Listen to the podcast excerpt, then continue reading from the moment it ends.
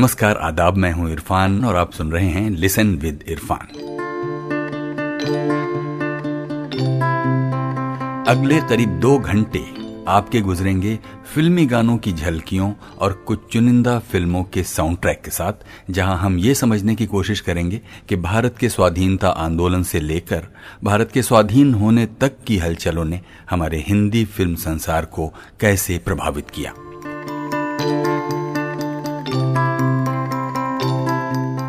ये पॉडकास्ट पुणे में बाईस अप्रैल दो हज़ार तेईस को प्रभा आत्रे फाउंडेशन द्वारा आमंत्रित दर्शकों के समक्ष आयोजित किए गए एक ऑडियो विजुअल प्रेजेंटेशन का ऑडियो एक्सट्रैक्ट है। फिल्म हिस्टोरियन सुश्रुत वैद्य के लंबे अध्ययन और चिंतन का ये विचारोत्तेजक निचोड़ मूलतः मराठी भाषा में है, जिसे गैर मराठी भाषी भी थोड़े से प्रयास के साथ समझ सकते हैं।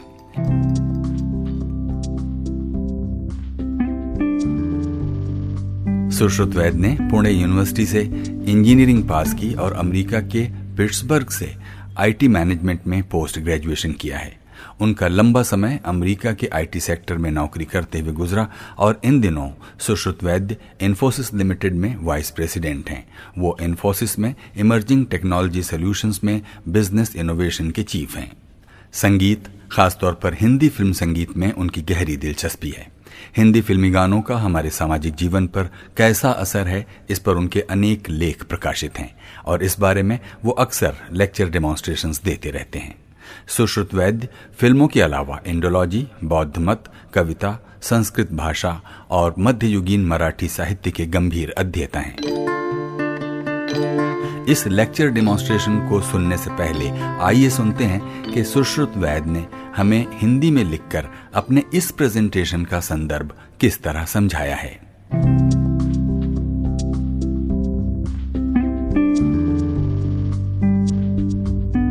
हिंदी चित्रपट संगीत एक तरह से पहली ऐसी कलाविधा है जिसे आम हिंदू और मुसलमान नागरिकों ने साथ मिलकर बनाया है। हालांकि उसके पहले ऐसे कुछ प्रयोग हुए थे। हिंदू और सूफी संतों ने इस तरह का काम करने का प्रयास किया था। अकबर के दरबार में दीन इलाही का प्रयोग हुआ था। हिंदुस्तानी शास्त्रीय संगीत में भी कुछ इस तरह के प्रयास हुए थे, लेकिन ये सभी एक तरह से अभिजात वर्ग तक ही सीमित थे। लेकिन कोई बदायूं जैसी छोटी सी जगह से आने वाले शकील और कोई राजस्थान से आने वाले खेमचंद प्रकाश इकट्ठा मिलकर एक गाना बनाते हैं और उसे पंजाब से आए मोहम्मद रफ़ी और महाराष्ट्र से आई लता मंगेशकर गाती हैं। इस तरह का जो एक संगम हिंदी चित्रपट के संगीत में हुआ, वो उतने बड़े पैमाने पर राष्ट्रीय स्तर पर और इतनी ज़मीनी सतह पर दूसरी किसी कलाविधा ने उससे पहले कभी नहीं किया था। इस तरह फिल्म संगीत को एक गंभीर कलाविधा की दृष्टि से देखा जाना आवश्यक है और ये सिर्फ भूतकाल के अभ्यास के लिए नहीं बल्कि भविष्य के लिए भी आवश्यक है। लेकिन अक्सर ऐसा होता है कि कोई चीज़ जब लोकप्रिय हो जाती है, उसे सिर्फ लोकप्रिय होने की वजह से एक तरह से खारिज कर दिया जाता है, उसे नीची नज़र से देखा जाता है, यानी गंभीरता से नहीं लिया जाता। इस प्रस्तुति में जो आप अब सुनने वाले हैं, वो ये बताने की कोशिश है कि जो काम हिंदी चित्रपट संगीत के उस सुनहरे दौर में उन्नीस सौ इकतीस से लेकर उन्नीस सौ इकहत्तर तक हुआ, वो किसी भी कसौटी पर दुनिया में और कहीं भी पैदा नहीं हुआ और ये किसी भी श्रेष्ठ कलाविधा से कमतर नहीं है। ये अत्यंत ऊंचे दर्जे का काम है और इसे एक गंभीर कलाविधा के नज़रिए से देखा जाना चाहिए।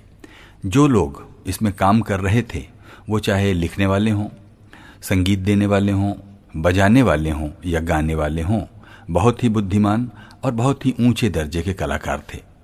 जो चीज़ें वो बना गए हैं, वो कोई तुक्के से नहीं हुई हैं, बल्कि उसके पीछे कल्पना, साधना और स्पष्ट लक्ष्य रहे हैं। इसलिए इन्हें समझना और इन्हें सराहना मैं ज़रूरी मानता हूँ।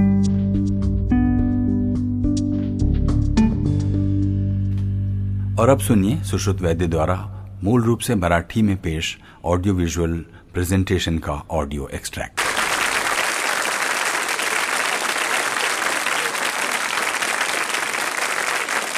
नमस्कार. मला दोन मोठ्या लेखकांच्या दोन ओळी आठवल्या. हे सगळं माझं वर्णन ऐकून पहिले म्हणजे रामदास स्वामींनी जे म्हटलंय, हंतामनी शब्द ज्ञाने बुडालो, तुझा दास मी व्यर्थ जन्मासी आलो, तर ते जे काय सगळं रेझ्युमेमधलं वर्णन आहे ते कृपा करून विसरून जा. दस्तूरखुद्द प्रभाताई इथे बसलेल्या आहेत, तर त्यांच्यासमोर खरं म्हणजे गाण्याबद्दल मी काहीच नाही बोलायला पाहिजे. त्यामुळे दुसरी जी ओळ आठवली मला ती पु ल देशपांडेंची आठवली की खरा पुणेकरच आपण उंदीर मारण्याच्या खात्यात कामाला आहोत हे विसरून अमेरिकेच्या परराष्ट्र नीतीवर बोलू शकतो. तर तशी माझी अवस्था आहे आता. तर प्रभाताई परवानगी असावी. हिंदी चित्रपट संगीत आणि स्वातंत्र्य असा विषय आहे.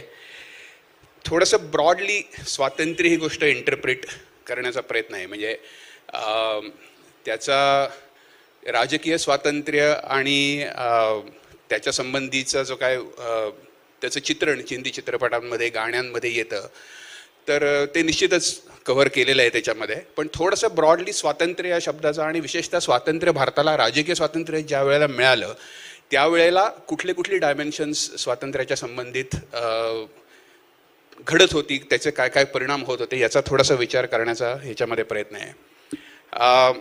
एक सुरुवातीला एक छान वाक्य मला वापरावं असं वाटतं इकडे. ॲरॉन कॉपलंड हे वेस्टर्न कप क्लासिकल म्युझिकमधले अमेरिकन कंपोजर आहेत आणि त्यांचं एक फार छान वाक्य आहे की जेव्हा मी रसिक श्रोत्याचा विचार करतो तेव्हा मी मुख्यतः गैरसंगीतकार श्रोत्याचा विचार करत असतो.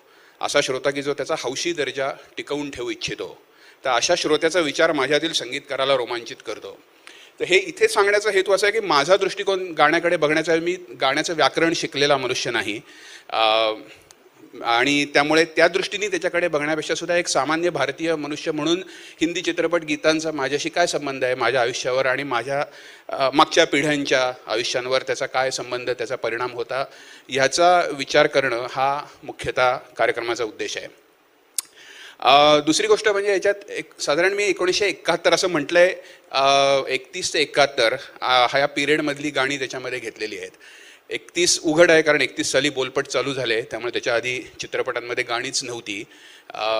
एकाहत्तर साधारण असं धरलेलं आहे की तो जो काय एक सुवर्णयुग आपण ज्याला म्हणू हिंदी चित्रपटाचा, सिक्स्टीजच्या शेवटापर्यंत ते संपलं. एखाद दुसरं वर्ष आणखीन ग्रेस पिरियड म्हणून जर आपण धरला तर एकाहत्तरपर्यंत.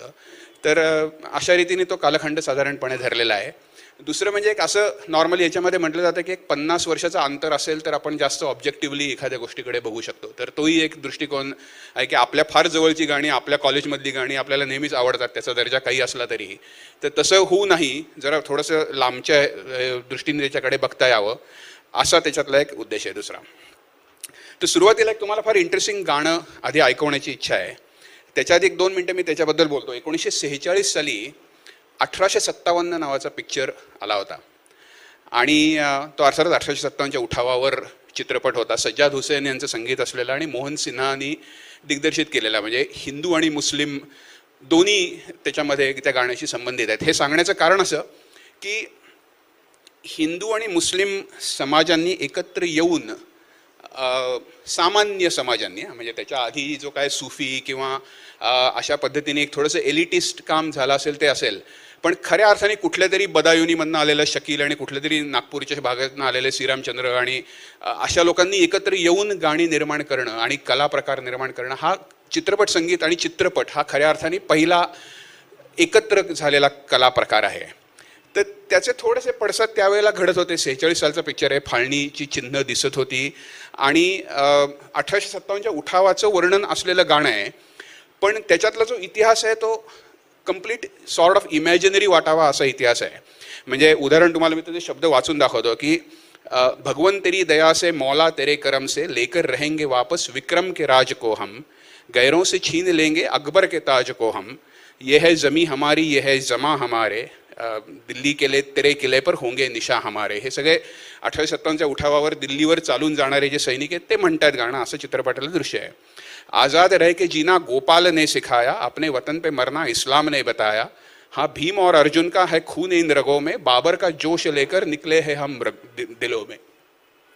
तर यू कॅन इमॅजिन की भीम आणि अर्जुन आणि बाबर यांचे वंशज एकत्र येऊन काहीतरी करतायत आणि त्याच्या आधी विक्रम आणि अकबर, म्हणजे हे तर आणखीन इतकं इंटरेस्टिंग आहे की अकबराने पानिपतच्या दुसऱ्या युद्धामध्ये ज्याचा पराभव केला हेमू, तो स्वतःला विक्रमादित्य म्हणायचा. म्हणजे विक्रम आणि अकबर हे ॲक्च्युली एक एकमेकांविरुद्ध लढलेले आहेत एका युद्धामध्ये. आणि अशा वेळेला हा एक इमॅजिनरी इतिहास घेऊन त्याचा प्रयत्न इमॅजिनरी वर्तमान तयार करणं हा थोडासा आहे की त्यावेळेला इंग्रजांच्या विरुद्ध आपण एकत्र आहोत अशी भावना निर्माण करणं. तर ते एक थोडीशी तुम्हाला त्या गाण्याची झलक ऐकवतो.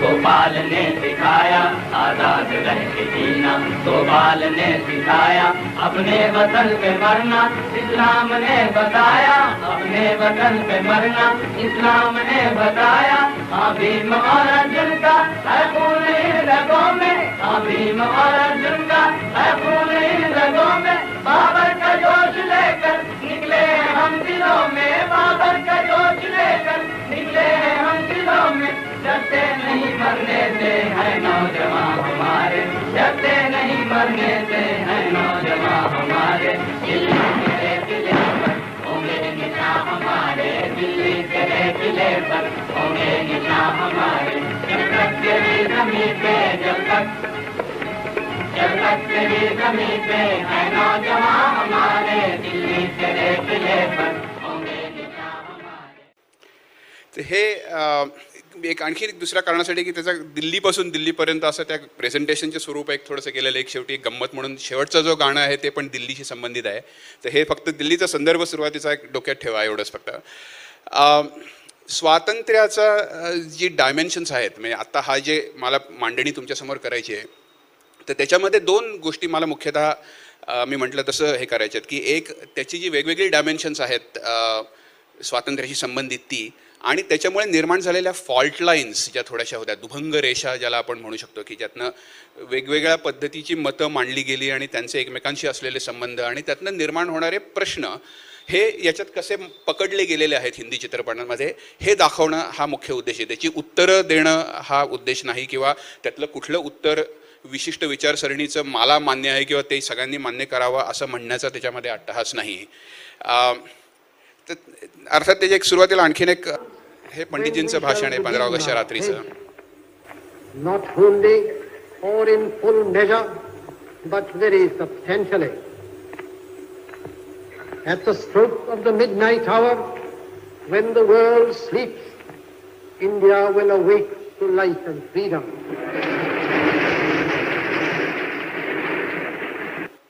ही जी डायमेन्शन्स आहेत याच्यातली याच्यामुळे यांचे एकमेकांचे इंटरॅक्शन्स आणि त्यातनं निर्माण होणारे प्रश्न हा त्याच्यातला मुख्य मांडण्याचा हेतू आहे. मुक्त भूमी, मुक्त माणूस आणि मुक्त संगीत. जमीन स्वतंत्र झाल्यानंतर, माणूस स्वतंत्र झाल्यानंतर, संगीत स्वतंत्र झाल्यानंतर जे काही नवीन गोष्टी त्यावेळेला घडत होत्या त्या काळामध्ये थोड्याशा स्वातंत्र्याच्या आधी आणि नंतर थोड्याशा, हा असा त्याच्यातला बेसिकली एक उद्दिष्ट आहे. त्यातला महत्त्वाची जी पहिली आणि डायरेक्ट राजकीय स्वातंत्र्याशी संबंधित नसलेली पण तेवढीच महत्त्वाची अशी जी फॉल्ट लाईन आहे ती आधुनिकता आणि परंपरा यांच्यामधला जो कॉन्फ्लिक्ट आहे तर तो दोन मुख्य स्टुडिओज आणि दोन वेगवेगळ्या ठिकाणी त्यावेळेला अस्तित्वात आले. कलकत्त्याला न्यू थिएटर्स आणि पुण्याला, कोल्हापूरला प्रभात. तर त्या दोन स्टुडिओजच्या अँगलनी मी दोन मुद्दे ह्याच्यातले बघितलेले आहेत. एक म्हणजे आधुनिकता आणि परंपरा न्यू थिएटरच्या अँगलनी आणि नंतर स्त्री आणि स्त्रीची जी बदललेली भूमिका आहे त्याची सुरुवात स्त्री स्वातंत्र्याची प्रभातच्या कॉन्टेक्स्टमध्ये कशी झाली तो एक. तर त्यापैकी पहिला जो न्यू थिएटरचा जो भाग आहे तर त्याच्यावर तीन अर्थात मुख्य इन्फ्लुएन्सेस त्या काळच्या ह्याच्यावर होते. राजा राममोहन राय म्हणजे पुनर्जागरण आणि सुधारणावाद सगळा जो होता, बंगाली साहित्य आणि रवींद्रनाथ, या सगळ्या मुशीतनं सॉर्ट ऑफ न्यू थिएटरशी जडणघडण झाली आणि बी एन सरकार यांनी त्याची स्थापना केली होती. आणि त्यातला पहिला जो गाजलेला पिक्चर होता म्हणजे विशेषतः हिंदीमध्ये गाजलेला चंडीदास हा एकोणीसशे चौतीस सालचा पिक्चर. तर त्याच्यामध्ये चौदाव्या शतकामधला एक ब्राह्मण वैष्णव संत कवी सॉर्ट ऑफ चंडीदास आणि रजक समाजातली, धोबी समाजातली रामी यांचं प्रेम आणि त्यांचं जे कथानक होतं की त्यांना किती जो समाजाचा त्यावेळेला त्रास झाला आणि त्याच्यामुळे इव्हेंच्युअली त्यांना बहिष्कृत होऊन खेड्यातून त्यांच्या गावातून बाहेर जावं लागलं, निर्वासित व्हावं लागलं. तर असं त्याचं बेसिकली कथानक आहे. तर हे संगीता गोपाल यांनी त्यांच्या conjugations marriage and form in new Bollywood cinema नावाचं पुस्तक आहे. तर त्याच्यामध्ये त्यांनी त्याच्याबद्दल असं म्हटलं होतं की चौदाव्या शतकातील ब्राह्मण वैष्णव कवी चंडीदास व रजक समाजातील रामी यांच्या प्रेमाचं या चित्रपटाचं कथानक हे भविष्यातील भारताच्या लोकशाही रूपी भवितव्याचं दर्शन घडवण्याचं प्रयोजन बनतं. मात्र या चित्रपटातील रोमॅन्टिक युगलगीतं हा त्यातला सगळ्यात संस्मरणीय भाग आहे. आपल्या दृष्टीने गाण्याचा संदर्भ त्यातला महत्त्वाचा आहे की या गीतांमध्ये दिग्गज गायक अभिनेते कुंदनलाल सैगल आणि उमा शशी यांनी गायलेलं प्रेमनगर में बनाओंगे घर में सुप्रसिद्ध गीताचा समावेश होतो. पण त्याच्यापेक्षा महत्त्वाचं म्हणजे इथे आपल्याला असं एक जोडपं भेटतं की त्यांच्या रोमॅन्टिक युगलगीतातून ते अशा सहजीवनाचं स्वप्न बघतायत की जे त्या काळी केवळ शक्यतेच्या जगात अस्तित्वात होतं. चित्रपटाच्या शेवटी रामी आणि चंडीदास गाव समाज सोडून बाहेर पडतात. त्यांचं एकत्र येणं हे ज्या बदलाचं प्रतीक होतं त्या बदलासाठी त्यावेळेचा समाज अजून तयार नव्हता असं त्यांचं वर्णन आहे. आता मला प्रश्न असा पडतो की हे एकोणीसशे चौतीस साली हे कथानक दाखवण्याचं प्रयोजन काय असावं न्यू थिएटर्सला. तर त्याचा जो एक शहरीकरणाचा जो प्रवाह त्यावेळेला आधुनिकतेबरोबर भारतामध्ये आलेला होता की वेगवेगळ्या कारणांसाठी लोकांना खेड्यातून बाहेर पडून पारंपरिक जीवनपद्धती सोडून देऊन शहरांकडे जावं लागलं, तर कुठेतरी असं दाखवण्याचा त्यांचा उद्देश असावा की जातीव्यवस्थेच्या बंधनात अडकलेल्या लोकांसाठी शहरात जाणं हे नाईलाजाचा भाग नाही तर कदाचित एखादा संधीचा भाग असू शकतो.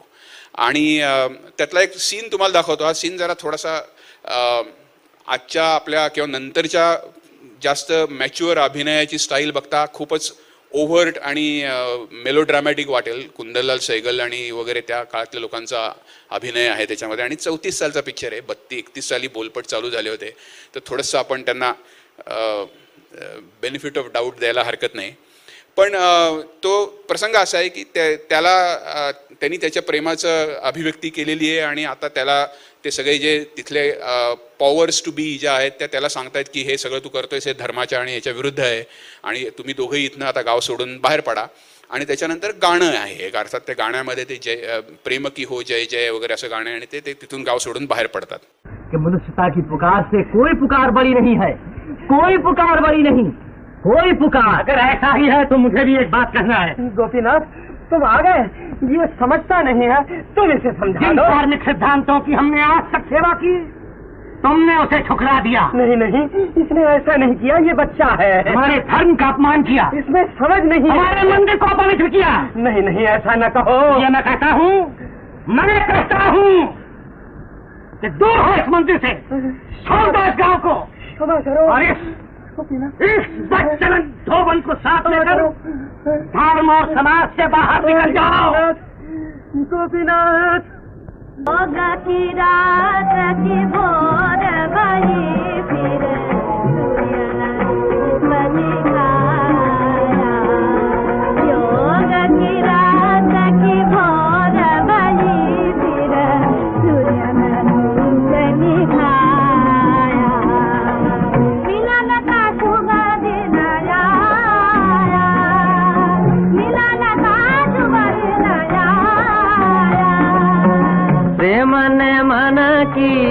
गंगा जमुना को का संगम पे मिलाया प्रेम ने मन की. गंगा जमुना को सुखा संगम पे मिलाया. धन धन वो रत्ना जिसने प्रेम का नित्य गुण गाया. धन धन वो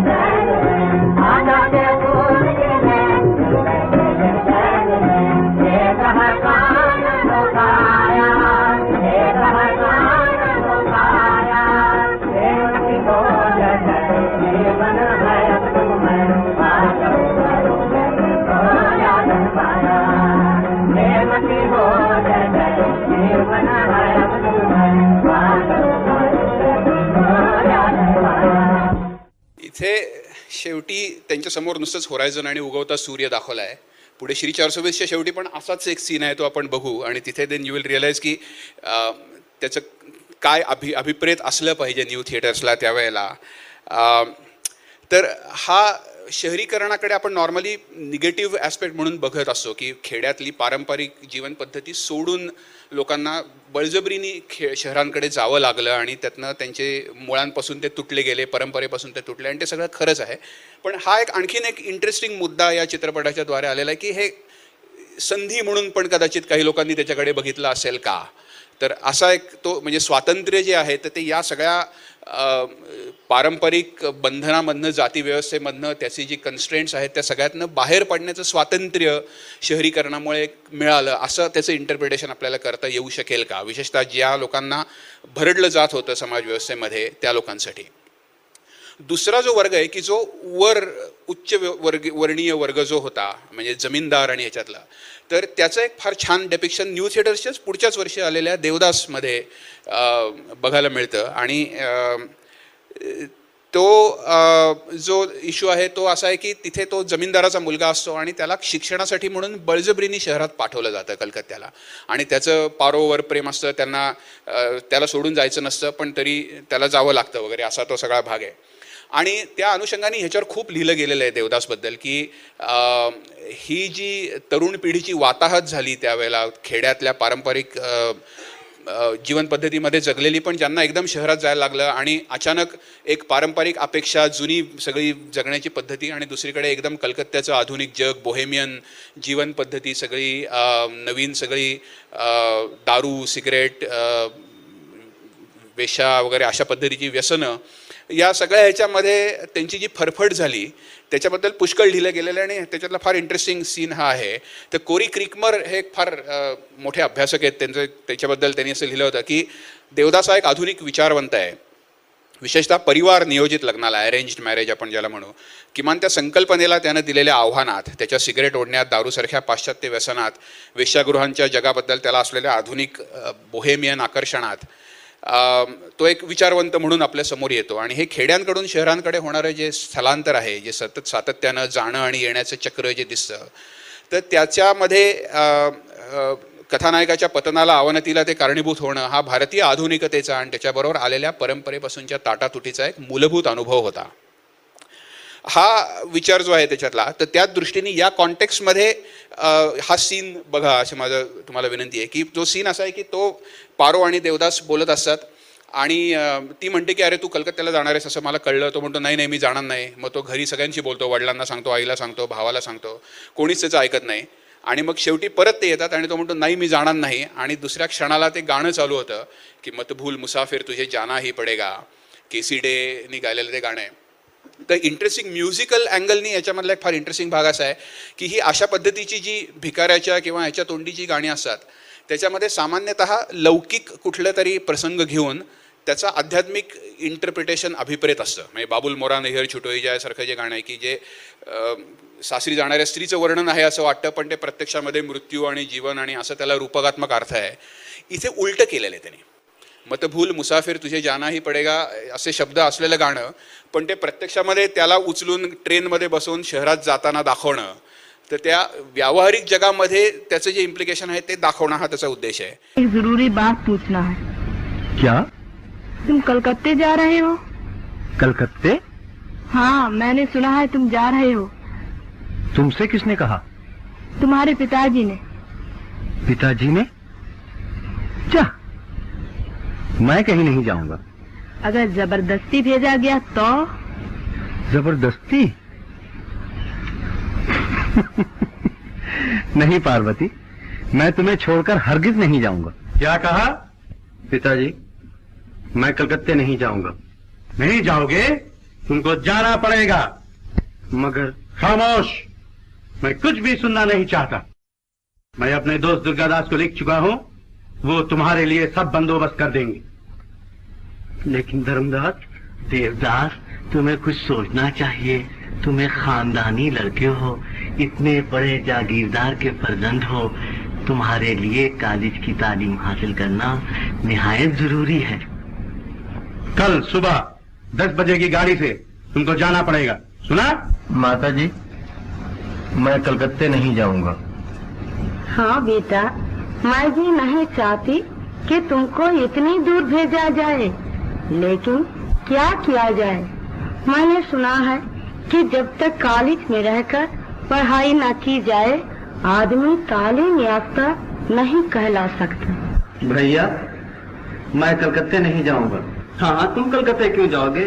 तुम यहाँ रहकर आवारा गर्दी करोगे, दिन भर ताश और शतरंज में वक्त जाया करोगे, तरह तरह की शरारतें करोगे। तुम कलकत्ते तालीम हासिल करने के लिए क्यों जाओगे?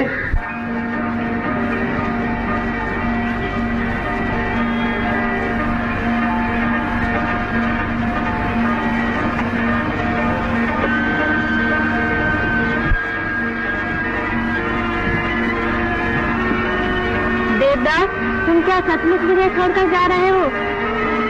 फरमा बरदारी, रस्म रिवाज, दुनियादारी, फराइज, समाज। देवदास तुम नहीं जाओगे? नहीं नहीं, मैं नहीं जाऊंगा।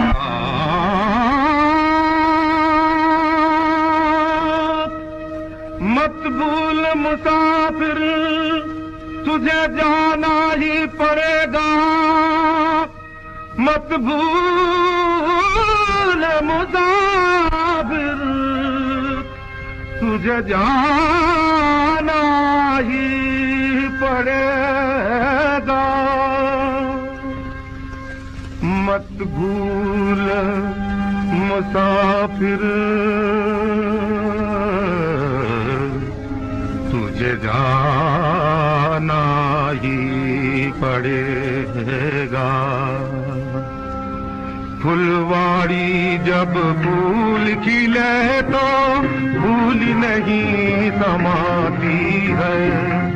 अपनी अपनी सुंदरता पर कली कली जिसराती है। शबनम जो रो रो कर, शबनम जो रो रो कर, हर फूल को ये समझाती है। मत भूल मुसाफिर तुझे जाना ही पड़ेगा, मत भूल मुसाफिर। एक मुसाफिर खाना है दुनिया, एक मुसाफिर खाना है, एक मुसाफिर खाना है दुनिया, एक मुसाफिर खाना है। मोह जाल में फंसकर मूरख, मोह जाल में फंसकर मूरख, फिर पाछे पछताना है। गाफिल एक दिन सबको याद इतना का कर जाना है। गाफिल एक दिन सबको याद इतना का कर जाना है। अफसोस ना जाना था के जाना ही पड़ेगा, मत भूल मुसाफिर।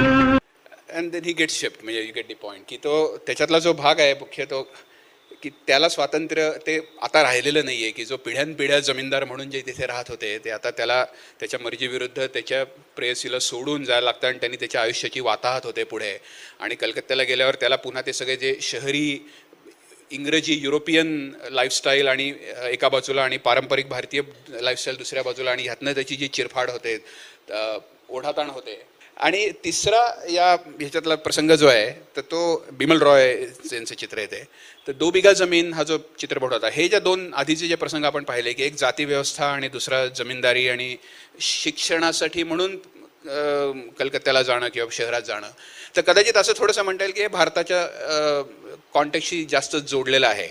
पण हा तिसरा जो मुद्दा आहे की जो दारिद्र्यापासून सुटका होण्यासाठी शहरात जावं लागणं, तर हा खऱ्या अर्थाने युनिव्हर्सल मुद्दा होता. आणि त्याचं त्याचे जे पिक्चरायझेशन आहे या गाण्याचं त्याच्यामध्ये आपल्याला ते दिसतं.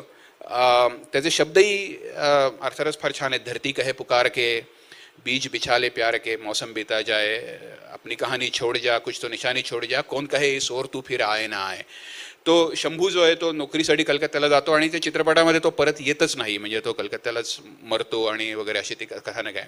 पण इंटरेस्टिंग दोन तीन गोष्टी मला गाणं म्हणून ह्याच्यात जाणवतात की एक म्हणजे त्याची जी ट्यून आहे ती सोव्हिएट मार्चिंग सॉन्गवरनं घेतलेली आहे, म्हणजे त्याच्यावर तर एक मोठा त्याचा इन्फ्लुएन्स आहे. तर तो जो सगळा कामगार आणि दारिद्र्य आणि भांडवलशाही याच्यामधला डाव्या चळवळीचा जो एक इन्फ्लुएन्स त्यावेळेला सगळ्या या विचारवंतांवर स्पेशली शैलेंद्र आणि बिमल रॉय दोघांवरही होता, सलीलदानवर होता, सलीलदा तर इप्टाचे सदस्य होते.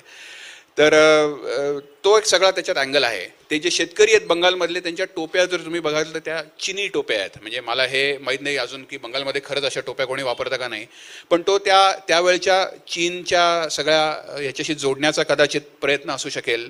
आणि गाण्याचं मी ट्यून जसं म्हटलं तुम्हाला तसं मी सुरुवातीला तुम्हाला ते सोव्हिएट मार्चिंग सॉन्ग थोडंसं ऐकवतो आणि मग आपण ते हिंदी गाणं बघू त्याच्या पुढे.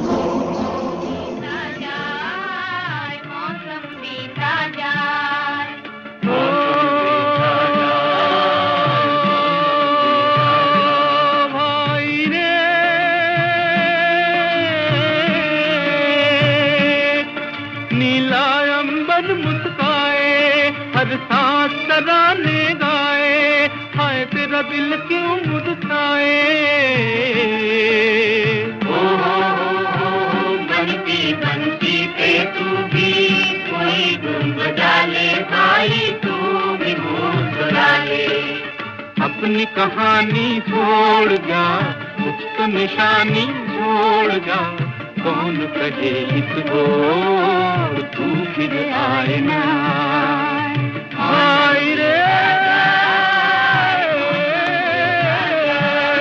भाई रे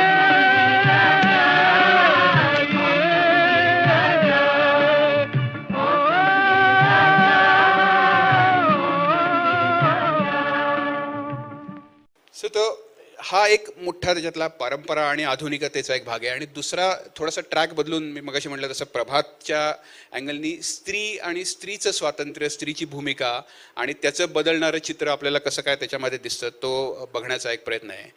तर स्त्री स्वातंत्र्याची प्रभात असं त्याला म्हटलं मी. तर जसं मगाशी आपण तीन इन्फ्लुएन्सेस त्याच्यावरचे बघितले तसेच प्रभातच्या संदर्भामध्ये हा एक इंटरेस्टिंग भाग आपल्याला दिसतो की महाराष्ट्राचा जो त्याच्याकडे बघण्याचा दृष्टिकोन आहे तो त्या सेंटिमेंटॅलिटीमध्ये अडकण्यापेक्षा सुद्धा क्रिये क्रियाशीलतेवर भर देण्याचा जास्त आहे.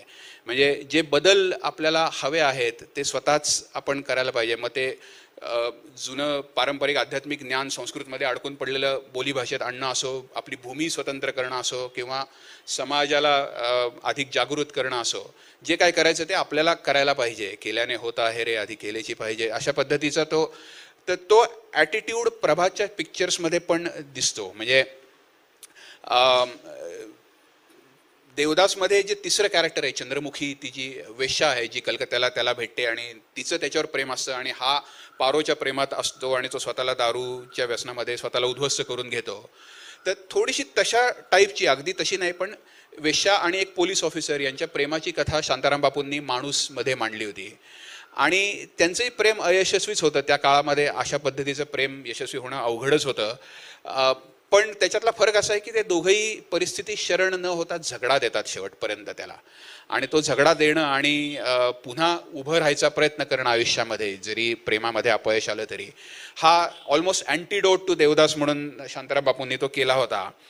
तर त्याच्याबद्दल एका याच्यात असं म्हटलं होतं की एकोणी एकोणचाळीस साली प्रभातसाठी शांताराम यांनी दिग्दर्शित केलेला माणूस या चित्रपटाने पारंपरिक दृष्टिकोनांवरील टीका पुढे चालू ठेवली. या बंधनात राहण्यासाठी तिला दुष्ट परिस्थितीनं बाध्य केलं आहे. त्या बंधनांपासून मुक्त होण्यासाठी एका सामान्य वेश्येनं दिलेल्या धैर्यानं दिलेल्या लढ्याची एक अत्यंत हृदयस्पर्शी कहाणी आहे. हे पुन्हा एकदा बरुवांनी, बरुवा म्हणजे देवदासचे जे दिग्दर्शक होते, त्यांच्या सुवर्णहृदयी वेश्येच्या व्यक्तिरेखेला देवदासमधल्या चंद्रमुखीला जिथे सोडलं होतं त्याच बिंदूपासून ते सूत्र पुढे चालवणं होतं. मात्र बरुआंचं भावनाप्रधान व्यक्तिचित्रण बाजूला सारून एका धाडसी परिस्थितीने कणखर बनलेल्या अधिक वास्तववादी व्यक्तिरेखेचं चित्रण शांताराम यांनी केलं. चंद्रमुखीप्रमाणेच केसरही शेवटी असफलच होण्यासाठी नियतिबद्ध आहे, मात्र ती शेवटपर्यंत धैर्यानं लढा देते. तर हा जो त्या स्वातंत्र्याचा भाग आहे की परिस्थितीशी झगडण्याचं स्वातंत्र्य, ते एजन्सी स्वतःकडे असण्याचं स्वातंत्र्य, हा भाग प्रभातच्या चित्रपटांमध्ये जास्त प्रकर्षाने जाणवतो. आणि दुसरा असंच भूमिका असलेला चित्रपट म्हणजे कुंकू, की ज्याच्यामध्ये जरठ कुमारिका अत्यंत मोठ्या वयाच्या माणसाचा तरुण मुलीशी लग्न लावून देणं आणि त्यामुळे त्यांच्या आयुष्याची वाताहत होणं आणि ती कथानक होतं.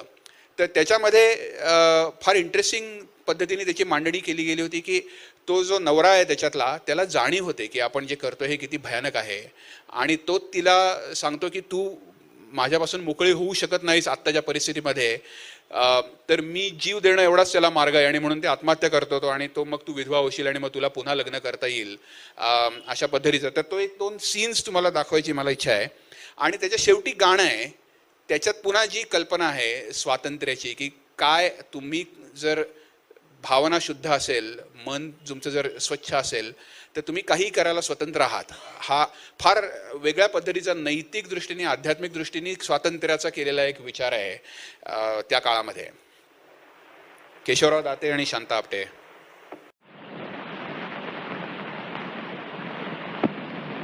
तुम्ही असे उभे का?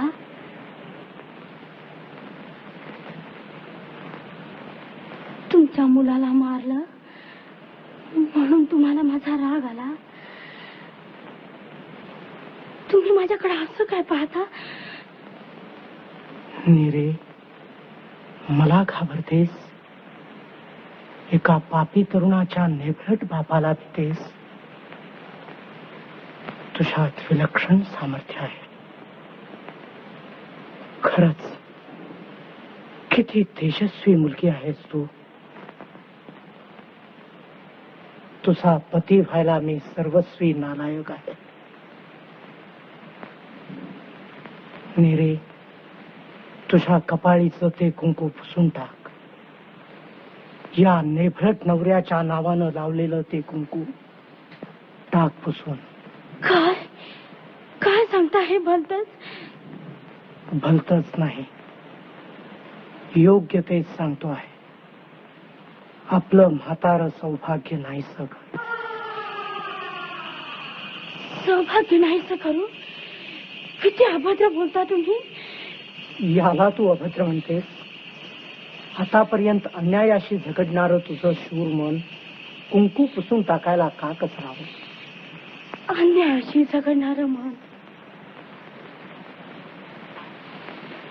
अन्यायाशी झगडणारं मन तरुण होतं, चिडलेलं होतं, पण ते हिंदू संस्कारात मुरलेलं होतं. त्याला ही कुंकू पुसायची कल्पना पटत नाही. का पटू नये?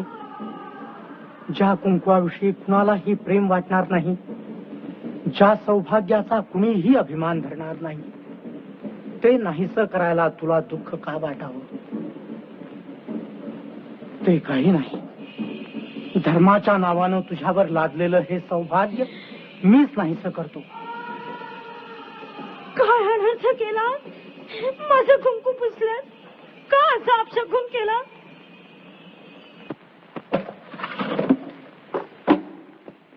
नीरे, हात थांबव. कुंकू लावू नको. शपथ आहे तुला तुझ्या आई बापाची. शपथ? असली भयंकर शपथ घालून तुम्ही माझा सूड का घेता? बाळ निरुताई, माझ्या मृत्यू वाचून तुझी सुटका होणं शक्य नाही हे जाणून मी आत्महत्या करीत आहे. माझ्या मरणानंतर तू विधवा होशील आणि तुला पुनर्विवाह करता येईल. तुझ्यासारख्या सद्गुणी मुलीला भरपूर संसार सौख्य मिळावं अशी माझी मनापासून इच्छा आहे. म्हणून माझ्या पश्चात तू ताबडतोब लग्न कर अशी माझी तुला आज्ञा आहे. तू पुनर्विवाह करीपर्यंत माझ्या आत्म्यास शांती व मुक्ती मिळणार नाही.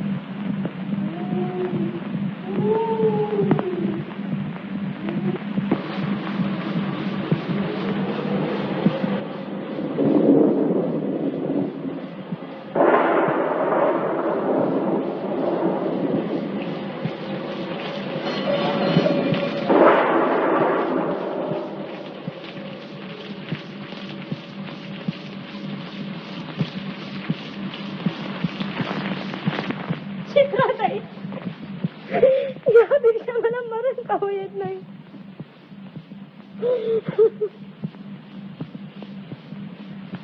शांत हो निरुताई. ताई, तुम्ही सांगितलं होतं की प्रकाशाची वाढ,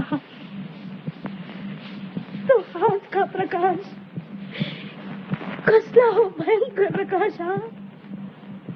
ताई, आता मला काही सुचत नाही, काय करू मी. गोष्ट हारे पृथ्वी मोलाची, पृथ्वी मोलाची, हाय पृथ्वी मोलाची. तू चाल पुढं, तुला रगड्या वीज कटाची, परवा पुनाची.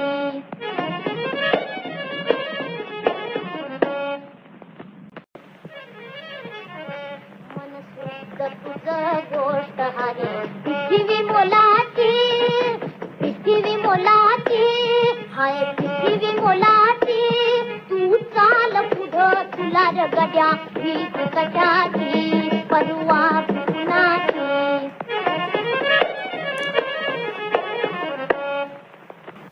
ही ती म्हणते हा कस प्रकाश मिळेल असं तुम्ही सांगितलं होतं, कसला भयंकर प्रकाश.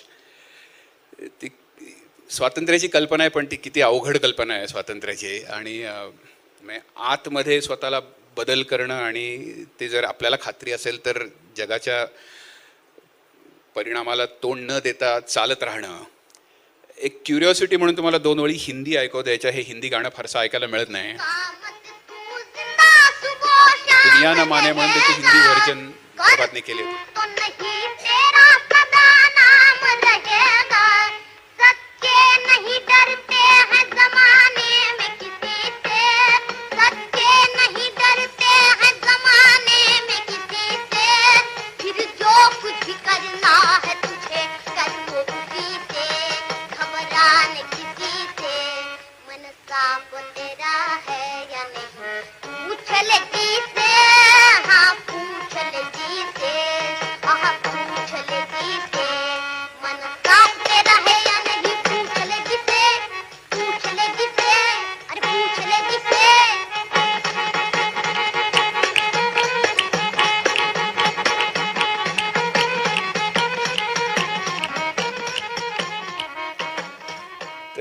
थोडंसं नंतरच्या काळात येऊ आपण. आता हे फार थर्टीजमध्ये राहण्यापेक्षा पण स्त्रीच्या अवस्थेचं चित्रण नंतरच्या काळातही होत होतं. म्हणजे कुंकूपासून पुढे काही स्त्रीची अवस्था फार एकदम सुधारली अशातला भाग नाही आहे. साहेबीबी और गुलाम कथानक तुम्हाला सगळ्यांना कदाचित माहिती असेल. जमीनदार घराणं, अगेन पुन्हा एकदा छोटी बहू, उच्चवर्णीय पण नवऱ्याचं लक्ष नाही बायकोकडे आणि तो कुठल्या तरी तवायफच्या प्रेमात आहे, आणि म्हणून ती इतकी चांगल्या मोठ्या घराण्याची सून स्वतः तवायफ असल्यासारखं करण्याचा प्रयत्न करते त्याचं लक्ष वेधून घेण्यासाठी. मग इतकी स्त्रीची अवस्था होती. म्हणजे त्याचे शब्द या दोन ज्या ओळी मी एस्पेशली ज्या सिलेक्ट केल्यात आज, तर ते म्हणजे यू विल क्रिंज की स्त्री असं म्हणू शकते नवऱ्याला आणि असं वाटावं स्त्रीला.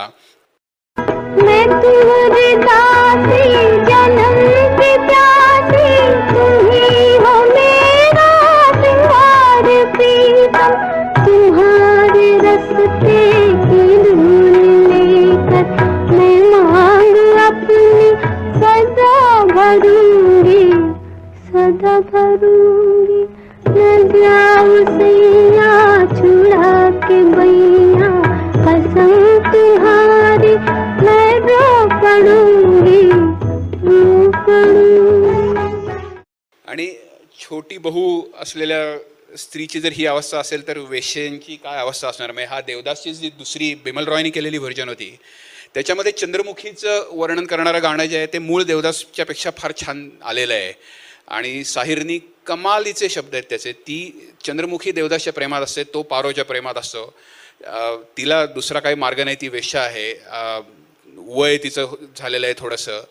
आणि मग त्यात साहिरनी नंतर प्यासासाठी त्या सगळ्या बाजाराचं वर्णन करणारं गाणं लिहिलं. पण मला व्यक्तिशः हे गाणं जास्त भावतं किंवा जास्त हलवतं, कारण तो तिच्या सगळ्या भावव्यवहाराचं वर्णन त्याच्यामध्ये जास्त आहे, बा बाहेरून त्या सगळ्या व्यवस्थेचं वर्णन करण्यापेक्षा सुद्धा.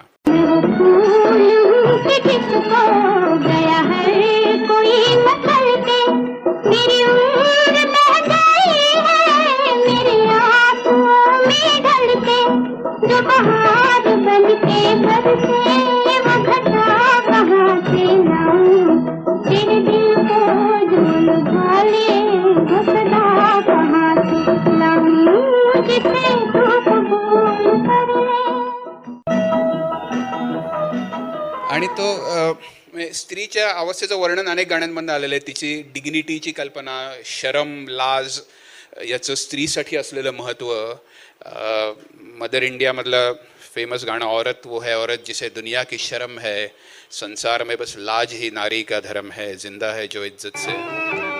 औरत है वो औरत जिसे दुनिया की शर्म है, संसार में बस लाज ही नारी का धर्म है.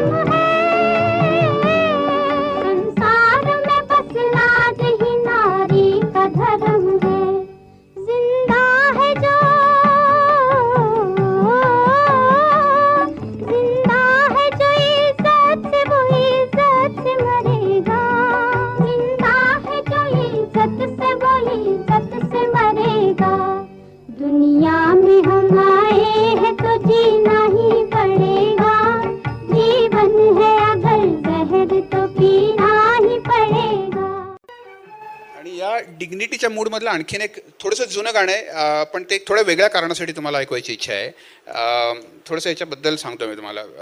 पंडित नरेंद्र शर्मांचे शब्द आहेत आणि पारुल घोष यांनी गायलेलं आहे गाणं. पारुल घोष म्हणजे बासरीवादक, क्लासिकल बासरीवादक पन्नालाल घोष यांच्या पत्नी आणि अनिल विश्वास यांची बहीण. त्या फार प्रसिद्ध आणि फार मोठ्या गायिका होत्या. नंतर त्यांनी बरंच बहुतेक नवऱ्याच्या करिअरसाठी म्हणून स्वतःचं करिअर थोडंसं बाजूला ठेवलं. पण हे हमारी बात नावाच्या चित्रपटातलं गाणं आहे आणि त्याच्यात ते शब्द असे की खडी रहू मैं पिया के पथ में, आए वो चंदा के रथ में, मैं मन ही मन अंग लगाऊं, दूर खडी शर्माओ, मैं उनकी बन जाऊं रे. तर ती जी डिग्निटीची कल्पना आहे त्याच्यातली की ते फार पब्लिक डिस्प्ले ऑफ अफेक्शन असं ज्याला आज आपण म्हणतो ते ते तर नाहीच, पण त्या कल्पनेमध्ये सुद्धा मैं मनही मन अंग लगाऊ दूर खडी शर्माऊ असं म्हणण्याची जी कल्पना आहे तर ते गाणं. पण त्याच्यापेक्षा सुद्धा महत्त्वाचं मला ज्या वेगळ्या कारणासाठी तुम्हाला हे ऐकवायचं आहे की पारुल घोषचा जो आवाज आहे तर तो मला असं नेहमी वाटतं की नंतर लताबाईंपासनं जी खऱ्या अर्थाने आधुनिक स्त्रीचा आवाज हिंदी चित्रपटांमध्ये आला आणि स्त्रीचा आवाज, स्त्रीची अभिव्यक्ती स्वतंत्र केली त्यांनी, त्याची सुरुवात कुठेतरी पारुल घोषपासून होते का असं एक मला नेहमी जाणवतं, असं वाटतं. तर एक दोन ओळी आपण त्या गाण्याच्या ऐकू.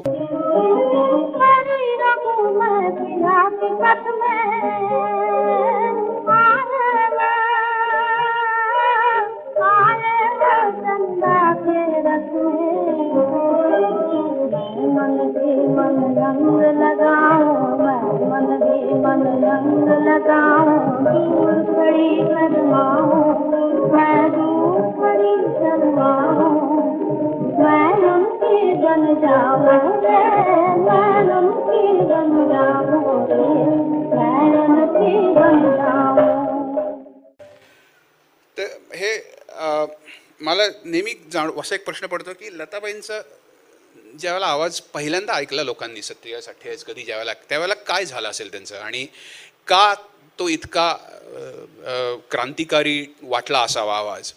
तर एक असं मला हायपोथेसिस मांडण्याची इच्छा आहे तुमच्यासमोर, बघा तुम्हाला पटतो का नाही तसा, की त्याच्या आधीचं जे गाणं आहे स्त्रीच्या आवाजातलं गाणं, थर्टीज आणि फॉर्टीजमधले जे साऊंड ट्रॅक जर तुम्ही बघितलेत तर ते बहुतेक सगळे स्त्री प्रधान आहेत. इंटरेस्टिंगली बायकांची गाणी जास्त आहेत त्याच्यामध्ये. आणि त्याच्या आधीचं जे आपल्याकडे गाणं आहे ते संगीत नाटक म्हणजे पुरुषांनी स्त्रीचं गाणं ऐकायचं, स्त्रीला गायलाच परवानगी नाही मुळात, अशी परिस्थिती आहे. तर कुठेतरी असं असेल का की माल म्हणजे पुरुषांची जी एक बाईचं गाणं ऐकायला जाणं अशी जी एक त्यावेळची सुप्त इच्छा असणार, त्याला प्रतिष्ठित मार्ग देण्याचं काम कदाचित सुरुवातीच्या चित्रपटांनी केलं का आणि त्या कारणामुळे तशा पद्धतीची गाणी त्याच्यामध्ये होती का. कारण मला एक नेहमी असं जाणवतं की त्याच्या आधीची जी गाणी आहेत ती पुरुषाच्या करमणुकीची गाणी वाटतात आणि लताबाईंपासूनची पुढची गाणी किंवा काही प्रमाणात पारुल घोष आणि Geeta Dutt to some extent त्याच्या आधी, पण मुख्यतः लताबाईंपासूनची गाणी आहेत ती स्त्रीची अभिव्यक्ती वाटते, पुरुषाची करमणूक नाही राहते नुसते, ते ती स्त्रीचं गाणं आहे, स्त्रीचं मन त्यातनं मांडलं जातं.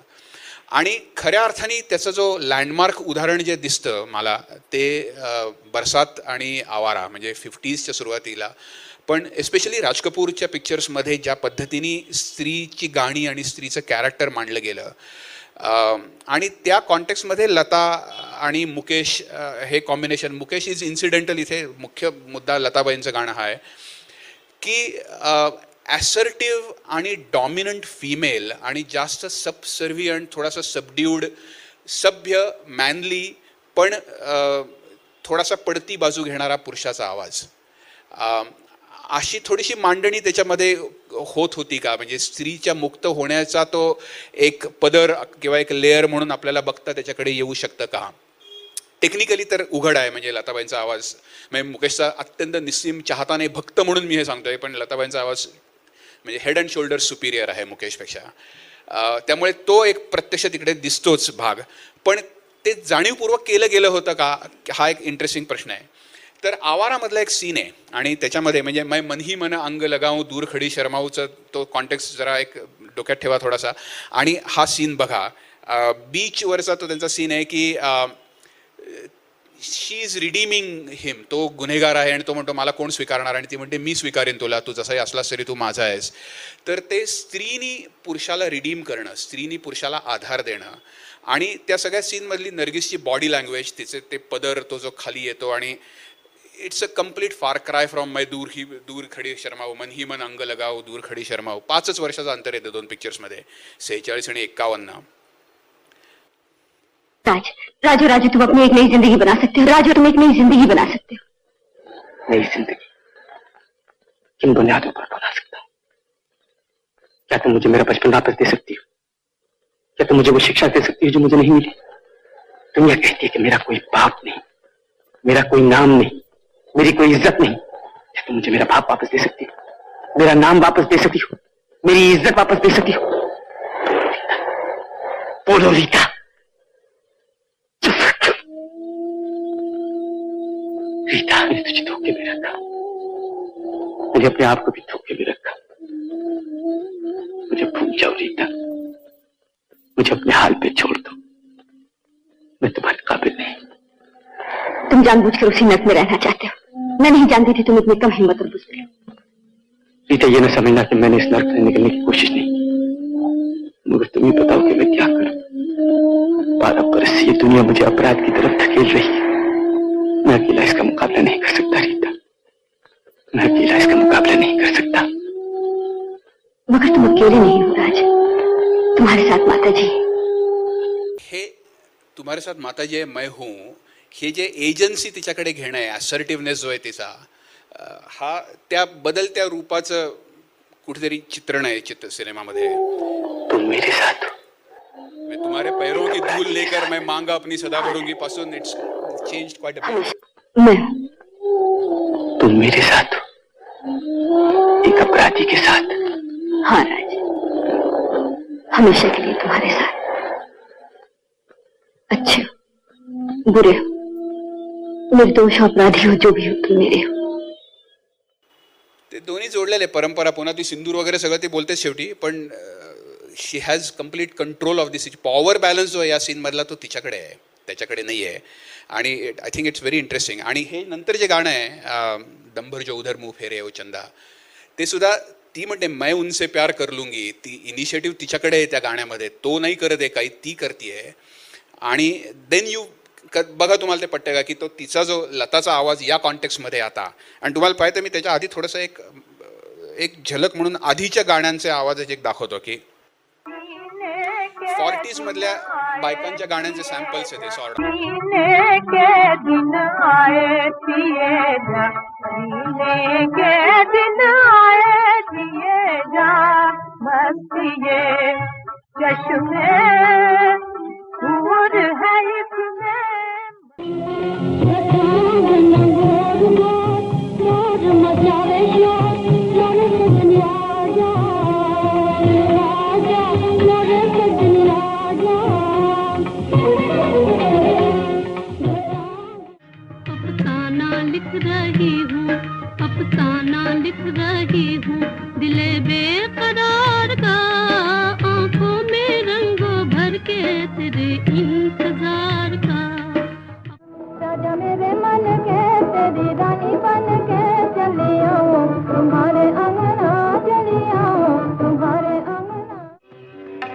गुजरारी मतवारी मद भरी दो अखियाँ सिजा तोरी इन अखियाँ में बैठ के मैंने शायद वो जा रहा है छुपकर मेरी नजर से छुपकर मेरी नजर से छुपकर मेरी नजर से छुपकर मेरी नजर से छुपकर मेरी नजर से शायद वो जा रहा छुपकर मेरी नजर या कॉन्टेक्स्ट वर Now you listen to this and see.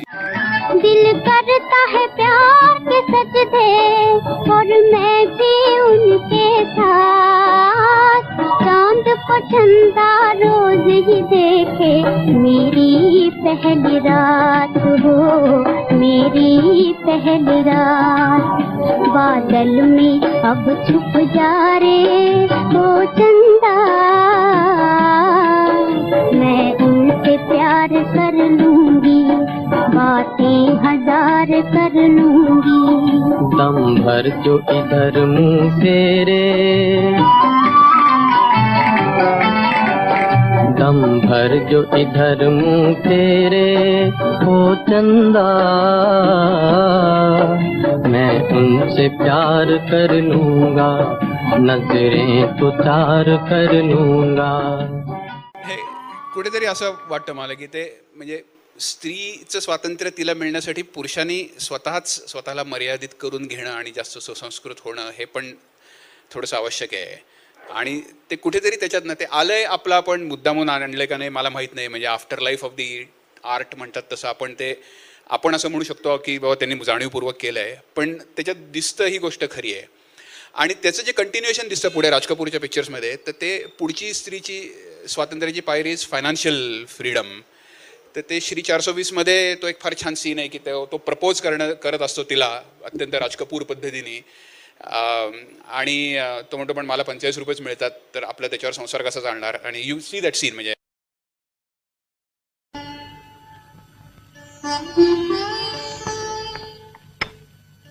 मैं आपसे कुछ कहना चाहता हूँ जब एक शरीफ लड़का किसी शरीफ लड़की से प्यार करता है तो उन्हें शादी कर लेनी चाहिए और जब शादी हो जाती है तो बच्चे भी होने चाहिए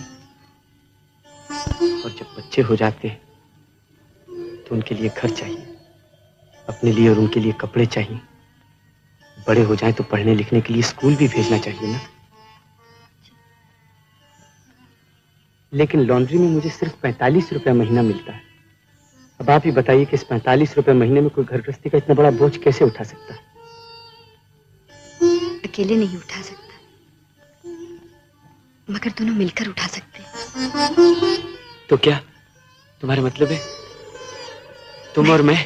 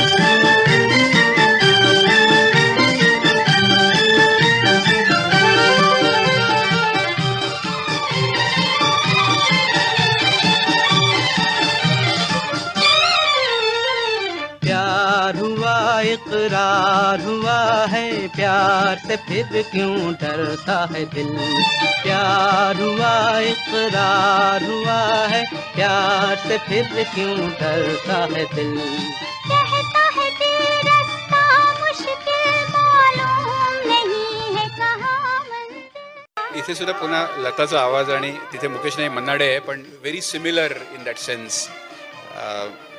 व्हेरी अत्यंत सुसंस्कृत सभ्य सबड्यूड आवाज आहे आणि त्याच्या पुढची जी पायरी आहे की ती आर्थिकदृष्ट्या स्वतंत्र झाली आणि ती आता जास्त श्रेष्ठ ठरायला लागली नवऱ्यापेक्षा.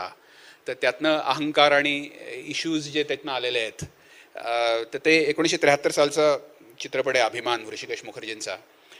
त्याच्यामध्ये तो मुद्दा मांडला गेला होता आणि त्याच्यातला एक छोटीशी क्लिप गाण्याची. समझ गया ना? बिल्कुल ऐसा ही होना चाहिए. क्या कर रहा हूँ वो भाभी के अवार्ड्स के लिए ऐसी जगह बना. समझ गया ना तुम?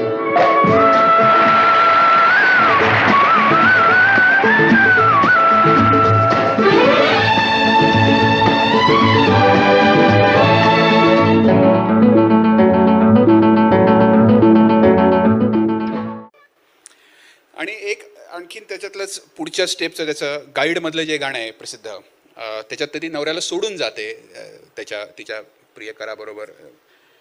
तर त्याच्यातला जो तो एक सीन आहे, ती माठ खाली टाकते. It's very interesting. त्याच्यावर म्हणजे आय थिंक ऑलरेडी लिहिलं गेलेलं आहे, हे काय माझं इंटरप्रिटेशन याच्यातला भाग नाही. पण माठ फोडण्याचा आपल्याकडे दोन सांस्कृतिक संदर्भ आहेत. एक म्हणजे स्मशानात माठ फोडला जातो, तो ऋणानुबंध संपला एखाद्या व्यक्तीबरोबरचा तो. पण मला असं वाटतं की इथे त्याच्यापेक्षा दुसरं जास्त डायरेक्ट म्हणजे माठ फोडणं, घटस्फोट डायरेक्टली, त्याचं पण इम्प्लिकेशन तिथे आहे.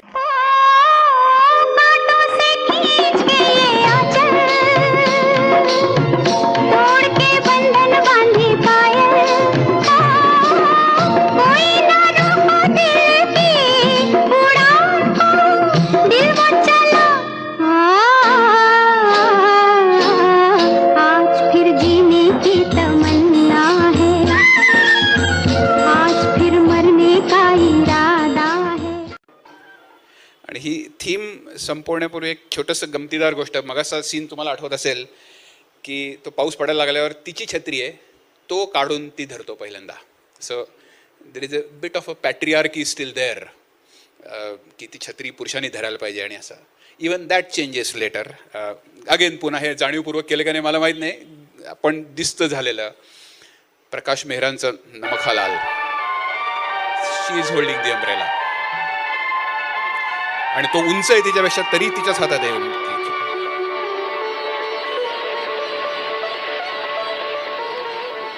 पुढचं गाणं या सगळ्या कॉन्टेक्स्टमध्ये ऐकण्यासारखं फारसं नाही. आज रपट जाय तो हमे ना उठयो वगैरे. पण पण एनिवे, तर हा स्त्रीचं जे बदलत जाणारं चित्रण आहे तिच्या स्वातंत्र्याचं, तर हा एक त्याच्यातला भाग होता. आणि then I want to go to a more conventional political स्वातंत्र्य, आणि तो जो भाग येतो स्वातंत्र्याचा लढा आणि त्याचं जे डेपिक्शन झालेलं आहे. तर ही सगळी मतं थोड्याफार प्रमाणात काही जास्त काही कमी मांडली गेलेली आहेत हिंदी चित्रपटांमध्ये. आणि अगेन आपल्याला फक्त ती कशी मांडली गेली तेवढंच बघायचं आहे, किंवा त्याच्यानं जे निर्माण झालेले प्रश्न आहेत त्याच्यातले जे वेगवेगळे पदर आहेत एकमेकात गुंतणारे, ते कसे मांडले गेलेले आहेत तेवढंच बघणं हा त्याच्यातला उद्देश आहे. गांधीजींचं सगळ्यात जास्त ग्लोरिफिकेशन याच्यामध्ये दिसतं. जागृती चोपन्न सालचा पिक्चर आहे. खुद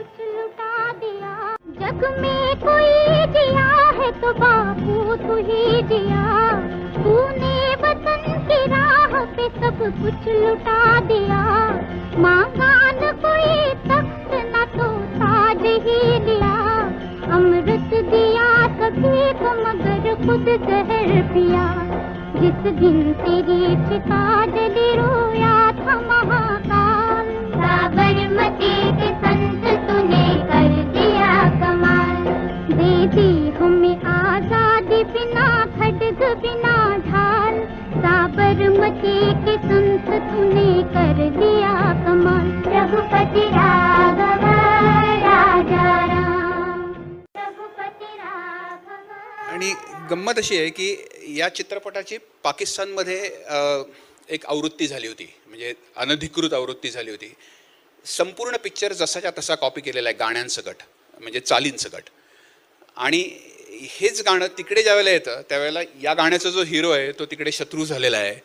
आणि फार इंटरेस्टिंग डेपिक्शन आहे त्या गाण्याचं. बेदारी नावाचा पिक्चर होता. देखा था जो इकबाल ने एक ख्वाब सुहाना, उस ख्वाब को इतराज हकीकत है बनाना. ये सोचा जो तूने तो का तुझ पे जमाना, हर चाल से चाहा तुझे दुश्मन ने हराना। मारा वो तूने दाव के दुश्मन भी गए मान। ऐ कायद आज़म तेरा एहसान है। हा गमतीचा भाग सोडू आपण, पण गांधी वाद, गांधींची विचारधारा, त्याचं एक आणखीन एक इंटरेस्टिंग डायमेन्शन त्याच्यामध्ये दिसतं। अंबरीश मिश्रांनी फार छान त्याच्याबद्दल लिहिलेलं आहे। अछूत कन्यामध्ये जे गाणं होतं, मैं बनकी चिडिया बनके बन बन बोलू रे, तर ते गाणं आधी तुम्हाला दाखवतो मी आणि मग आपण त्याच्यावर।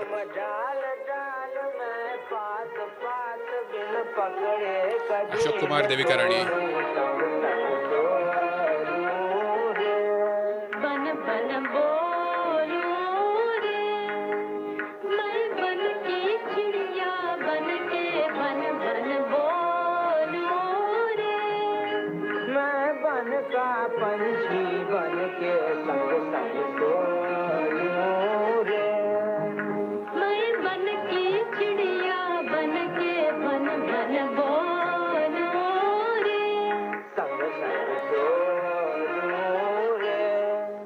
तुम डाल डाल मैं पात पात बिन पकड़े कभी न छोड़ू संग संग मोरे।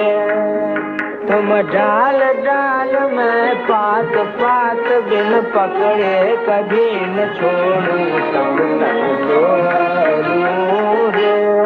बन बन बोलू रे मैं बन के चिड़िया बन के बन बन बोलू रे।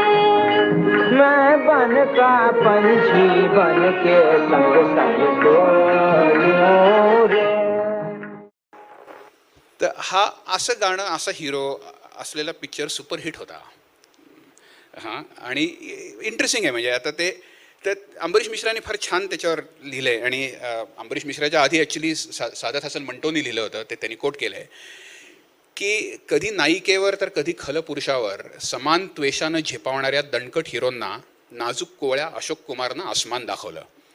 आक्रमक प्रेमावर पोचलेल्या प्रेक्षकांना देविका राणे आणि अशोक कुमार यांचा मौसूत अहिंसक प्रणय एकदम पसंत पडला, असं सादात हसन मंटोनं मीना बाजारमध्ये नमूद केलं आहे।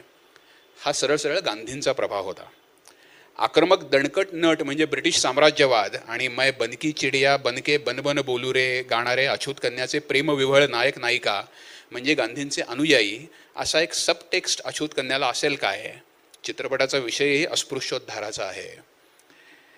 तर हे एक फार इंटरेस्टिंग डायमेन्शन त्याचं आहे की सॉफ्टनेसचं ग्लोरिफिकेशन आणि वीकनेसचं ऑलमोस्ट ग्लोरिफिकेशन काही प्रमाणात। तो वीकनेस नाही आहे गांधींच्या याच्यात, अजिबातच तो वीकनेस नाही आहे, पण त्याचं पब्लिक परसेप्शन खूप वेळेला तसं केलं जातं, तर त्याचं एक ग्लोरिफिकेशन आहे। आणि ते आपण थोडंसं नंतर त्याचं जरा जास्त विस्ताराने ते बघू, पण हा एक इंटरेस्टिंग मुद्दा मला नोंदवावासा वाटला इथे की हे का अछूत कन्या त्यावेळेला एवढा हिट झाला असं, आणि अशोक कुमारचं आणि अशा पद्धतीचं गाणं सैगल गात होता त्यावेळेला, म्हणजे अगदी जरी लता आणि नूरजहाँ आलेल्या नसू नव्हत्या छत्तीस साली तरी सैगल वॉज देअर, म्हणजे चांगलं गाणं काय असतं हे माहिती होतं लोकांना।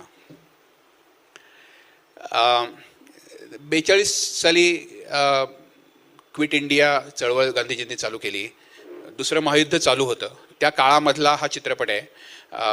किस्मत एकोणीसशे त्रेचाळीस साली आलेला पिक्चर आहे आणि त्याच्यातलं हे गाणे दूर हटो ए दुनिया वालो हिंदुस्तान हमारा है, त्याच्यामध्ये ज्या ओळी आहेत, शुरू हुआ है जंग तुम्हारा जाग उठो हिंदुस्तानी, तुमने किसी के आगे झुकना जर्मन हो या जापानी, आज सभी के लिए हमारा यही कौमी नारा आहे। तर ते वरवर म्हणताना अर्थातच उघडपणे जर्मन जपानी यांच्या विरुद्ध ते गाणं आहे, हे सेन्सॉरसाठी आहे।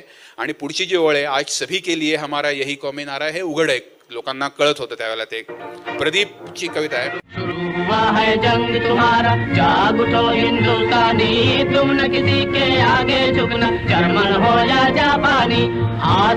के लिए हमारा यही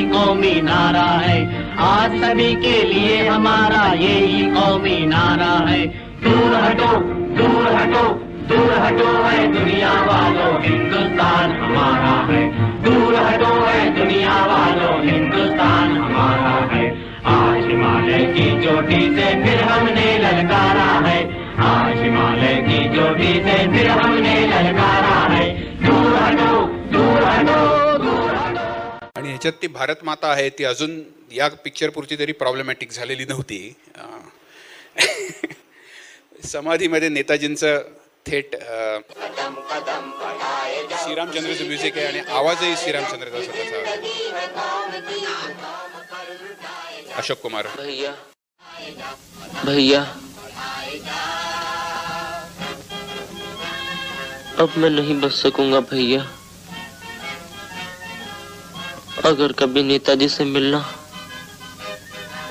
तो केवल इतना कह देना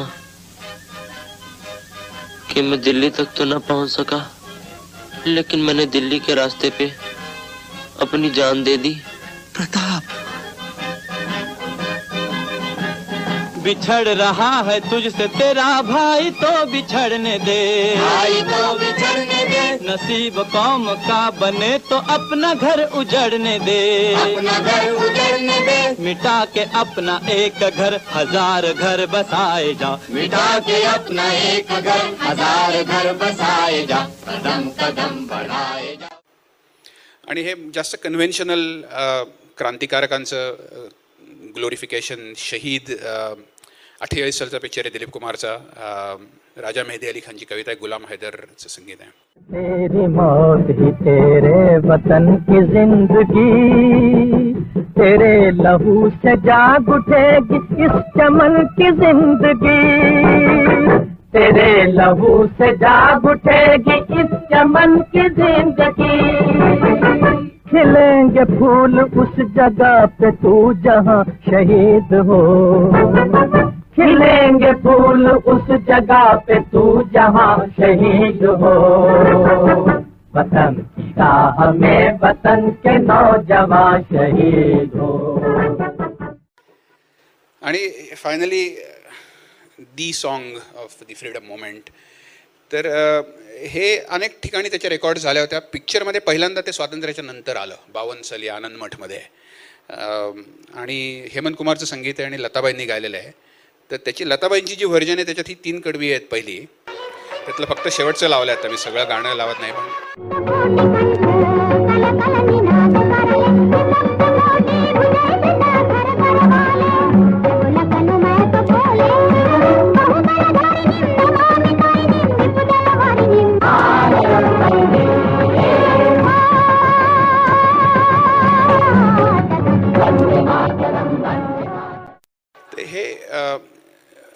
शेवटचं जे कडवं याचं त्वम ही दुर्गा दशप्रहरण धारिणी कमला कमलदल विहारिणी वाणी विद्यादायिनी ते पुरुषाच्या आवाजातलं जे गाणं आहे त्याच्यामध्ये ते आहे. आणि here we come to that one of those fault lines की इथे आता आपल्याला माहीत नाही आपण देशभक्तीची लाईन क्रॉस करून धर्माच्या लाईनमध्ये कधी गेलो. कारण तिथे स्ट्रेट दुर्गा म्हटलेलं आहे भारत मातेला. दशप्रहरण धारिणी दहा हत्यारं दहा हातांमध्ये घेतलेली. कमला इज लक्ष्मी आणि ऑल दॅट. तर अगेन हा फार इंटरेस्टिंग सगळा तो भाग आहे या सगळ्या ह्याचा की ते भारत माता आणि तिचं इंटरप्रिटेशन आणि त्याच्याबद्दलचे लोकांची मतं वेगवेगळ्या धर्मांच्या कॉन्टेक्स्टमधली.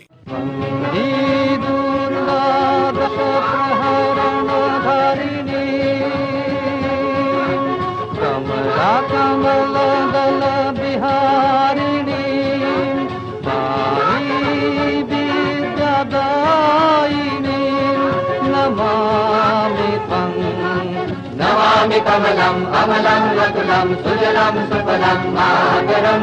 नमामि कमलम अमलम वतुलम सुजलम सुफलम मातरम. वंदे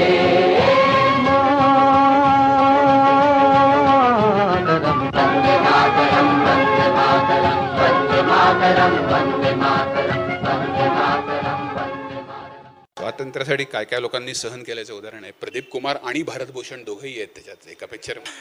तर हा एक आणखीन एक इंटरेस्टिंग हायपोथेसिस तुमच्यासमोर मांडायचा की गांधींची स्वातंत्र्याची आयडिया आणि नेहरूंची आयडिया म्हणजे अगेन फार स्टिरियोटायपिंग नाही आहे पण एक जनरल दोन बकेट्स म्हणून आपल्याला दोन वेगवेगळे विचार बघता येतात. कारण त्याचं डेपिक्शन कसं दिसतं ते बघता येतं का.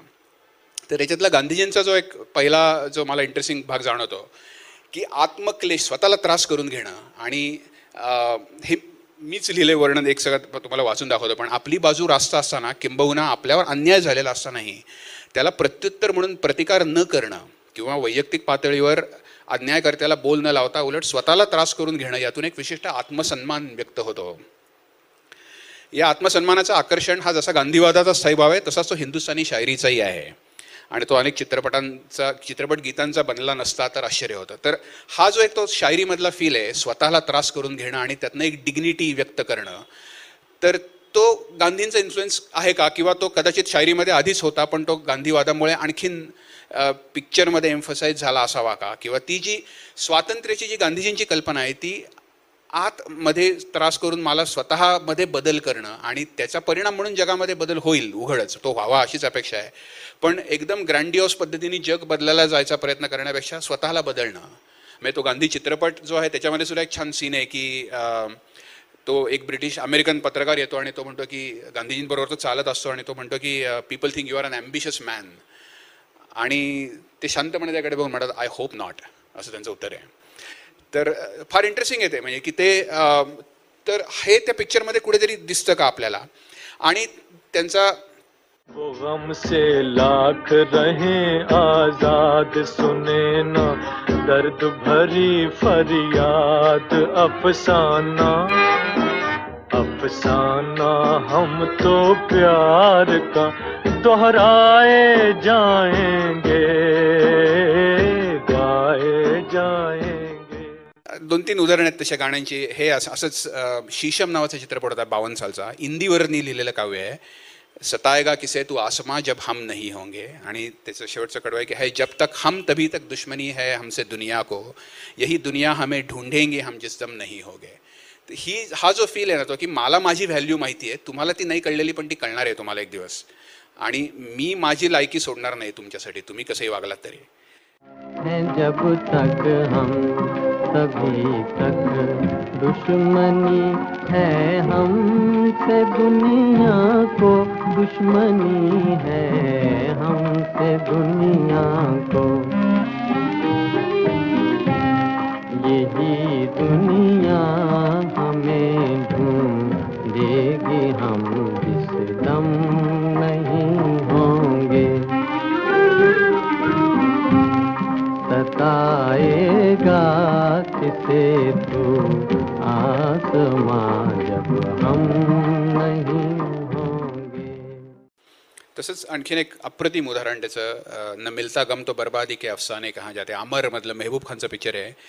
शेवटचं जे कडवं आहे त्यातलं तुम्ही ने गम की दौलत दी बड़ा एहसान फरमाया, जमाने भर के आगे हाथ फैलाने कहा जाते.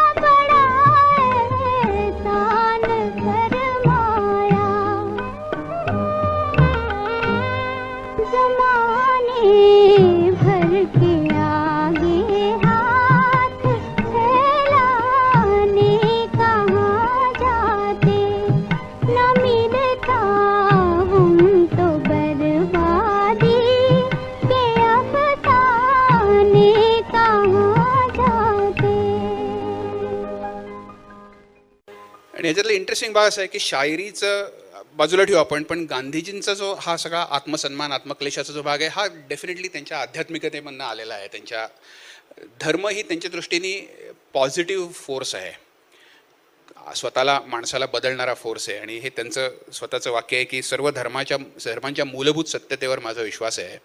माझा असाही विश्वास आहे की आपण जर प्रत्येक धर्माचे धर्मग्रंथ त्या त्या धर्माच्या उपासकांच्या दृष्टिकोनातून वाचू शकलो तर आपल्याला असं लक्षात येईल की त्यांच्या मुळाशी ते सगळे एकच गोष्ट सांगत आहेत आणि ते सगळे एकमेकाला सहाय्यभूत आहेत. हे आपल्याला खूप ठिकाणी रिफ्लेक्ट झालेलं दिसतं गाण्यांमध्ये.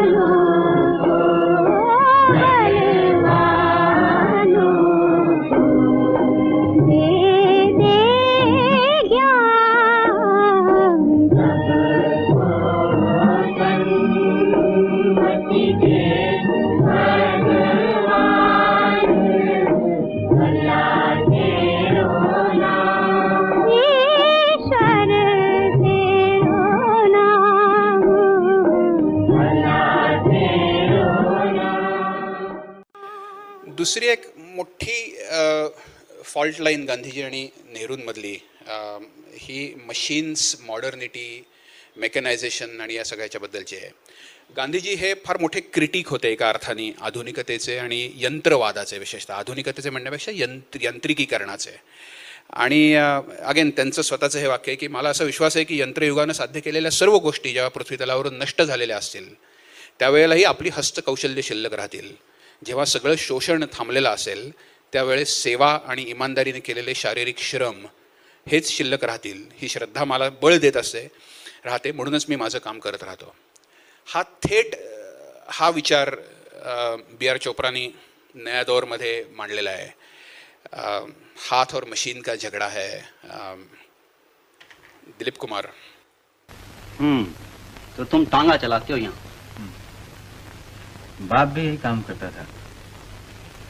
अपनी बस्ती में दो ही बिरादरी है बाबू, एक टांगे वाले और दूसरे कारखाने वाले. पर आपके आने से कारखाने वाले बेकार हो गए बाबू. लेकिन कारखाने वालों से तुम्हें क्या मतलब है? मतलब? अरे मतलब समझो तो बड़ा है. बस्ती एक, बस्ती वालों के दिल एक, और जब घर में आग लगती है तो बुझाने का रास्ता तो सभी ढूंढते हैं ना. ठीक है, लेकिन वो लोग कोई दूसरा काम क्यों नहीं ढूंढ लेते? दूसरा काम क्या करेंगे बाबू, अपनी बस्ती में तो खेती बाड़ी भी नहीं होती. हाँ हाँ, लेकिन बाहर शहर में जाके काम कर लें. हाँ,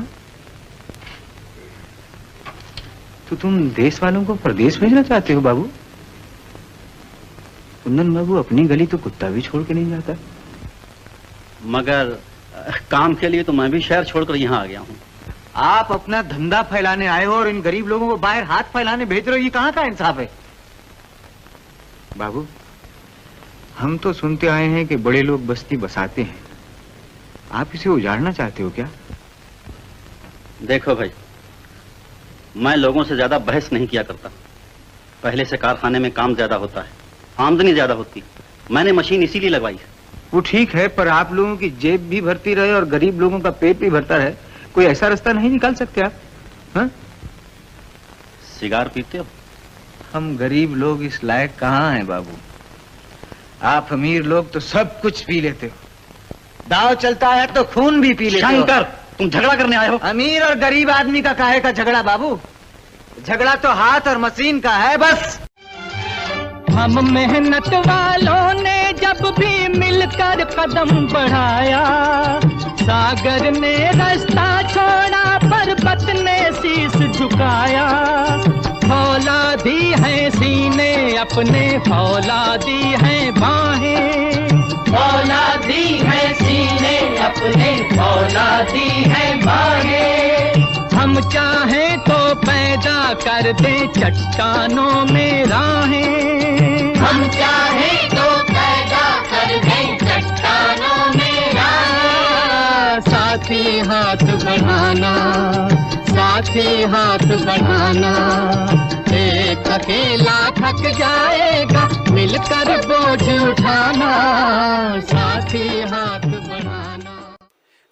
गांधीजींची धर्माची म्हणजे स्वातंत्र्याची, धर्माच्या संदर्भातली कल्पना जशी प्रत्येकाने आपापल्या धर्माप्रमाणे वागण्याचं त्याला स्वातंत्र्य असावं आणि त्यातनं जे काय त्यांनी स्वतःमध्ये बदल करायचे ते करावेत, त्यातनं समाजात बदल व्हावेत अशी आहे. तशी ही देशाबद्दलची कल्पना ही साधी राहणी, उच्च विचारसरणी, खेड्यांकडे परत जाणं, गरजा कमी करणं, शारीरिक श्रम, हस्तकौशल्य अशा सगळ्या पद्धतीची आहे.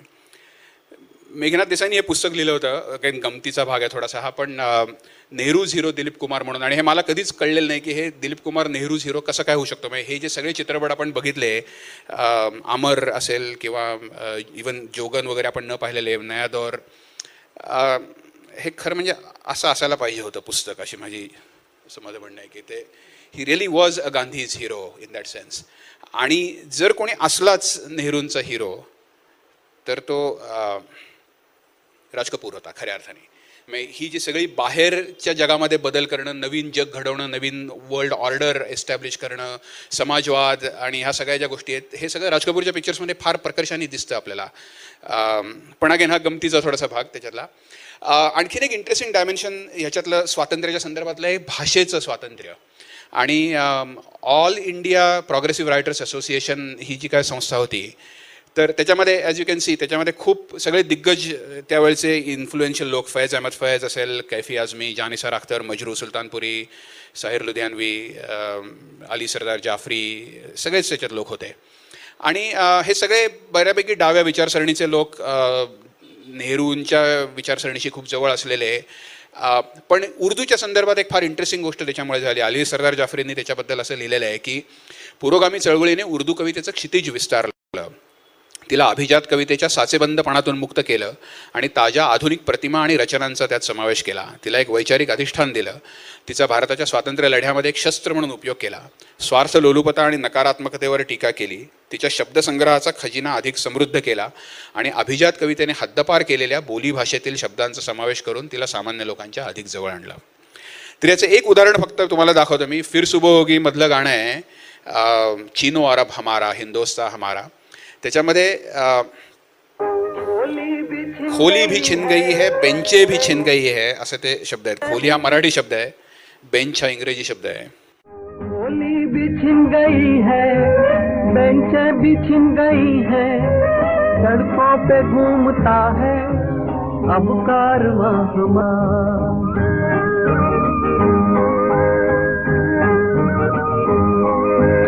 जेबे है अपनी खाली गाली, वो संसदी हमारा वो कासबा हमारा, चीन अरब हमारा हिंदुस्तान हमारा, रहने को घर नहीं है सारा जहां हमारा हिंदुस्तान हमारा.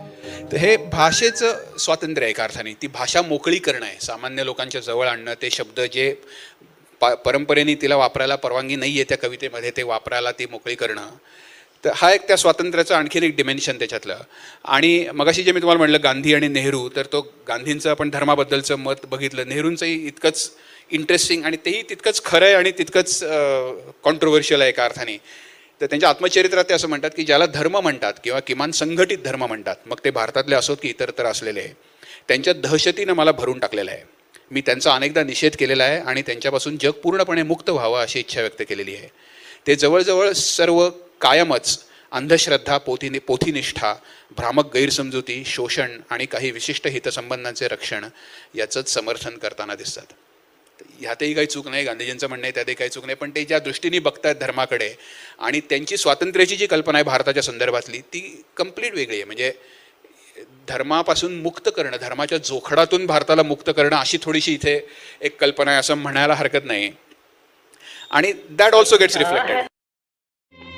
अच्छा है अभी तक तेरा कुछ नाम नहीं है, तुझको किसी मजहब से कोई काम नहीं है, जिस इल्म ने इंसान को तकसीम किया है उस इल्म का तुझ पर कोई इल्जाम नहीं है, तू बदले हुए वक्त की पहचान बनेगा, इंसान की औलाद है इंसान बनेगा, तू हिंदू बनेगा न मुसलमान बनेगा, इंसान की औलाद है इंसान बनेगा.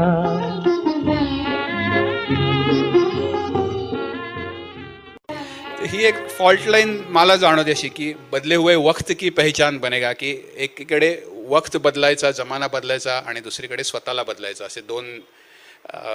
त्यातलं काय कशाचं स्वातंत्र्य आपण निवडायचं हा आपला वैयक्तिक प्रश्न आहे. अगेन व्हॅल्यू जजमेंट काही नाही इथे, पण ह्याच्यापेक्षा ड्रास्टिक धर्माबद्दलची टीकाही आलेली आहे. आणि त्याचं एक फार छान उदाहरण आणखीन सफदर आह यांची कविता आहे. हा रोटी नावाचा पिक्चर होता बेचाळीस सालचा, मेहबूब खानचाच पिक्चर आहे, मदर इंडिया ज्यांनी काढला त्याचाच पिक्चर आहे, अनिल विश्वासचं म्युझिक आहे. आणि अशरफ खान नावाचा एक कोणीतरी त्यावेळेला अजिबात माहिती नसलेला माणूस ॲक्टर म्हणून त्यावेळेला त्यांनी अनिल विश्वासने शोधून आणला होता. आणि गरीबों पर दया करके बड़ा एहसान करते हो, इन्हें बुजदिल बना देने का तुम सामान करते हो, इन्हीं को लूटते हो और इन्हें खैरात देते हो, बड़े तुम धर्म वाले हो या अच्छा दान देते हो करते हो असं ते. आणि त्याच्या पुढे ते जे डरो इस वक्त से डरो उस वक्त से जब रंग बदलेगा जमाने का, वो तुमसे लेंगे बदला इनका अपना अपमान करते हो. तो हा सगळा तो त्या लाल क्रांतीचा जो एक आशावाद आहे म्हणजे जो त्यावेळेला कुसुमाग्रज यांच्या कवितांमध्ये पण दिसतो. गरीबों पर दया करके बड़ा एहसान करते हो, गाणं म्हणून इतकं मला काळाच्या पुढे वाटतं खूप वेळेला की हे ज्या पद्धतीने त्याचं ड्रॅमॅटाइज्ड व्हर्जन आहे ना, असं गाणं बेचाळीस साली तर नाही पण इव्हन साठ साली सुद्धा मी दुसरं पाहिलेलं नाही. म्हणजे थिएट्रिकल आहे. बना देने का तुम सामान करते हो, इन्हें बोझिल बना देने का तुम सामान. गरीबों पर दया करके बड़ा एहसान करते हो, इन्हीं को लूटते हो और इन्हें खैरात देते हो. इन्हीं को लूटते हो और इन्हें खैरात देते हो. बड़े तुम धर्म वाले हो, ये अच्छा दान करते हो. बड़े तुम धर्म वाले हो, ये अच्छा दान करते हो. गरीबों पर दया करके बड़ा एहसान करते हो. करो उस वक्त से जब रंग बदलेगा जमाने को, डरो उस वक्त से जब रंग बदलेगा जमाने को.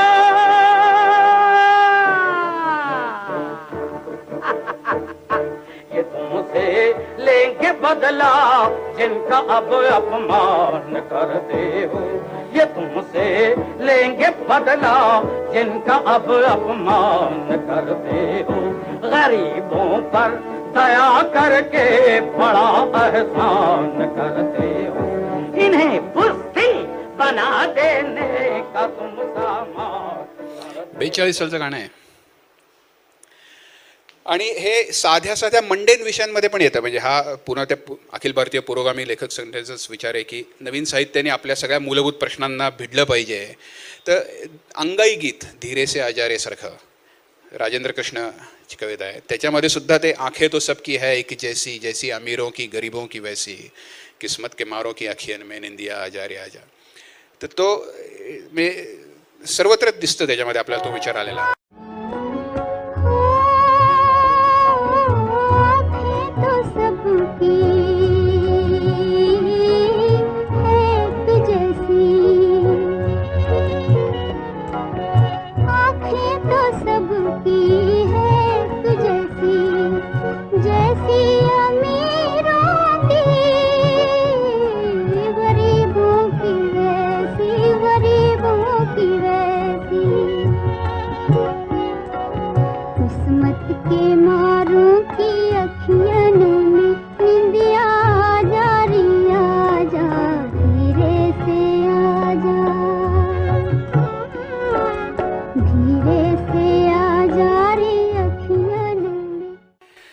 आणखी एक त्याचं इंटरेस्टिंग डायमेन्शन या सगळ्या थोड्याशा समाजवादाच्या दृष्टिकोनाचं की त्याचं भारताबाहेर अपील त्यामुळे निर्माण झालं, कारण दिस वॉज समथिंग बाकीच्या लोकांना कनेक्ट करणं शक्य होतं त्याच्याबरोबर.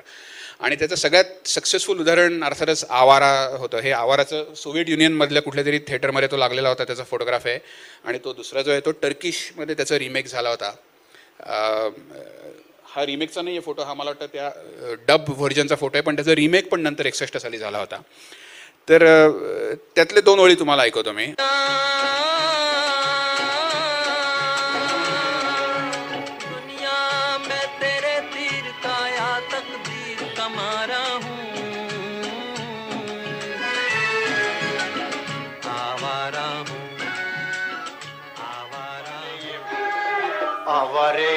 Turkish version.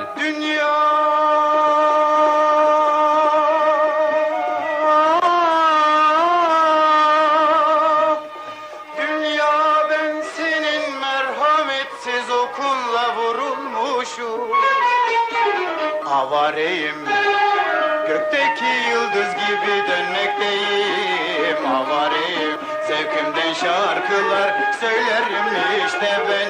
Geçti artık karanlıklar, hayalimde tatlı günler. Avareyim, avareyim. तर हे इंटरेस्टिंग आहे. दो बिघा जमीनच्या वेळेला तो एक आपण बाहेरून आपल्याकडे आलेला इन्फ्लुएन्स बघितला, रशियन सोव्हिएट सॉन्ग वापरलेला. हे उलट आहे, म्हणजे हा हिंदी चित्रपटाचा बाहेर पण ही जी एक म्हणजे कुठेतरी ती आपल्या नेत्यांना त्यावेळेला जाणीव असणार की हे साम्यवाद समाजवाद ही थोडीशी नॅशनॅलिटीच्या पलीकडे जाणारी गोष्ट आहे आणि त्यांनी आपली नॅशनॅलिटी सबझ्युम तर होत नाही ना, म्हणजे सोव्हिएट युनियनसारखं आपल्याला राष्ट्रवाद सोडून पण नाही द्यायचा, तर तो राष्ट्रवाद पण सांभाळणं आणि समाजवादाचं आकर्षण पण कंटिन्यू चालू ठेवणं हा जो प्रयत्न झाला जाणीवपूर्वक. अगेन हे गाणं गाजलेलं गाणं आहे पण त्याचं कारण ते म्हणजे मेरा जूता है जापानी, जपानचा संदर्भ उघड आहे की तो आशियामधला सगळ्यात यशस्वी आशियाई देश म्हणून त्याच्याबद्दल कौतुक. इंग्लिशतानी तर होतंच, म्हणजे ती लेगसी टाळणंच शक्य नव्हतं. सर पे लाल टोपी रुसी फिर भी दिल है हिंदुस्तानी. तर हा प्रयत्न जो आहे हा जाणीवपूर्वक त्याच्यामध्ये झालेला प्रयत्न आहे की आपल्याला समाजवाद हवा आहे पण राष्ट्रवाद न सोडता हवा आहे. आणि त्याचा शेवटचा सीन तुम्हाला दाखवतो. हे पुन्हा फारसं खुली सड़क पर अपना सीना ताने, अपना सीना ताने,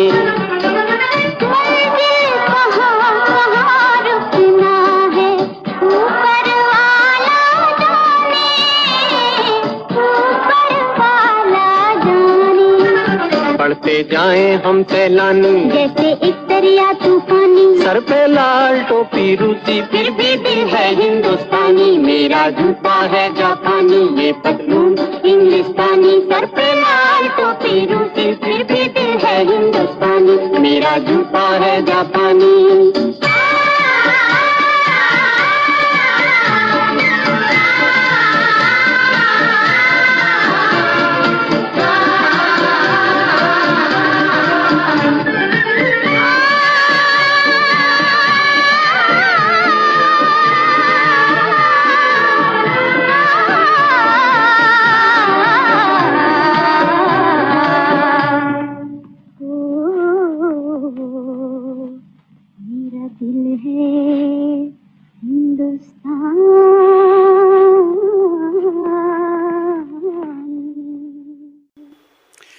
गंमत बघा इकडे ते त्यांच्या समोर जे बदललेलं जग आहे ते डिसायडेडली अर्बन आहे.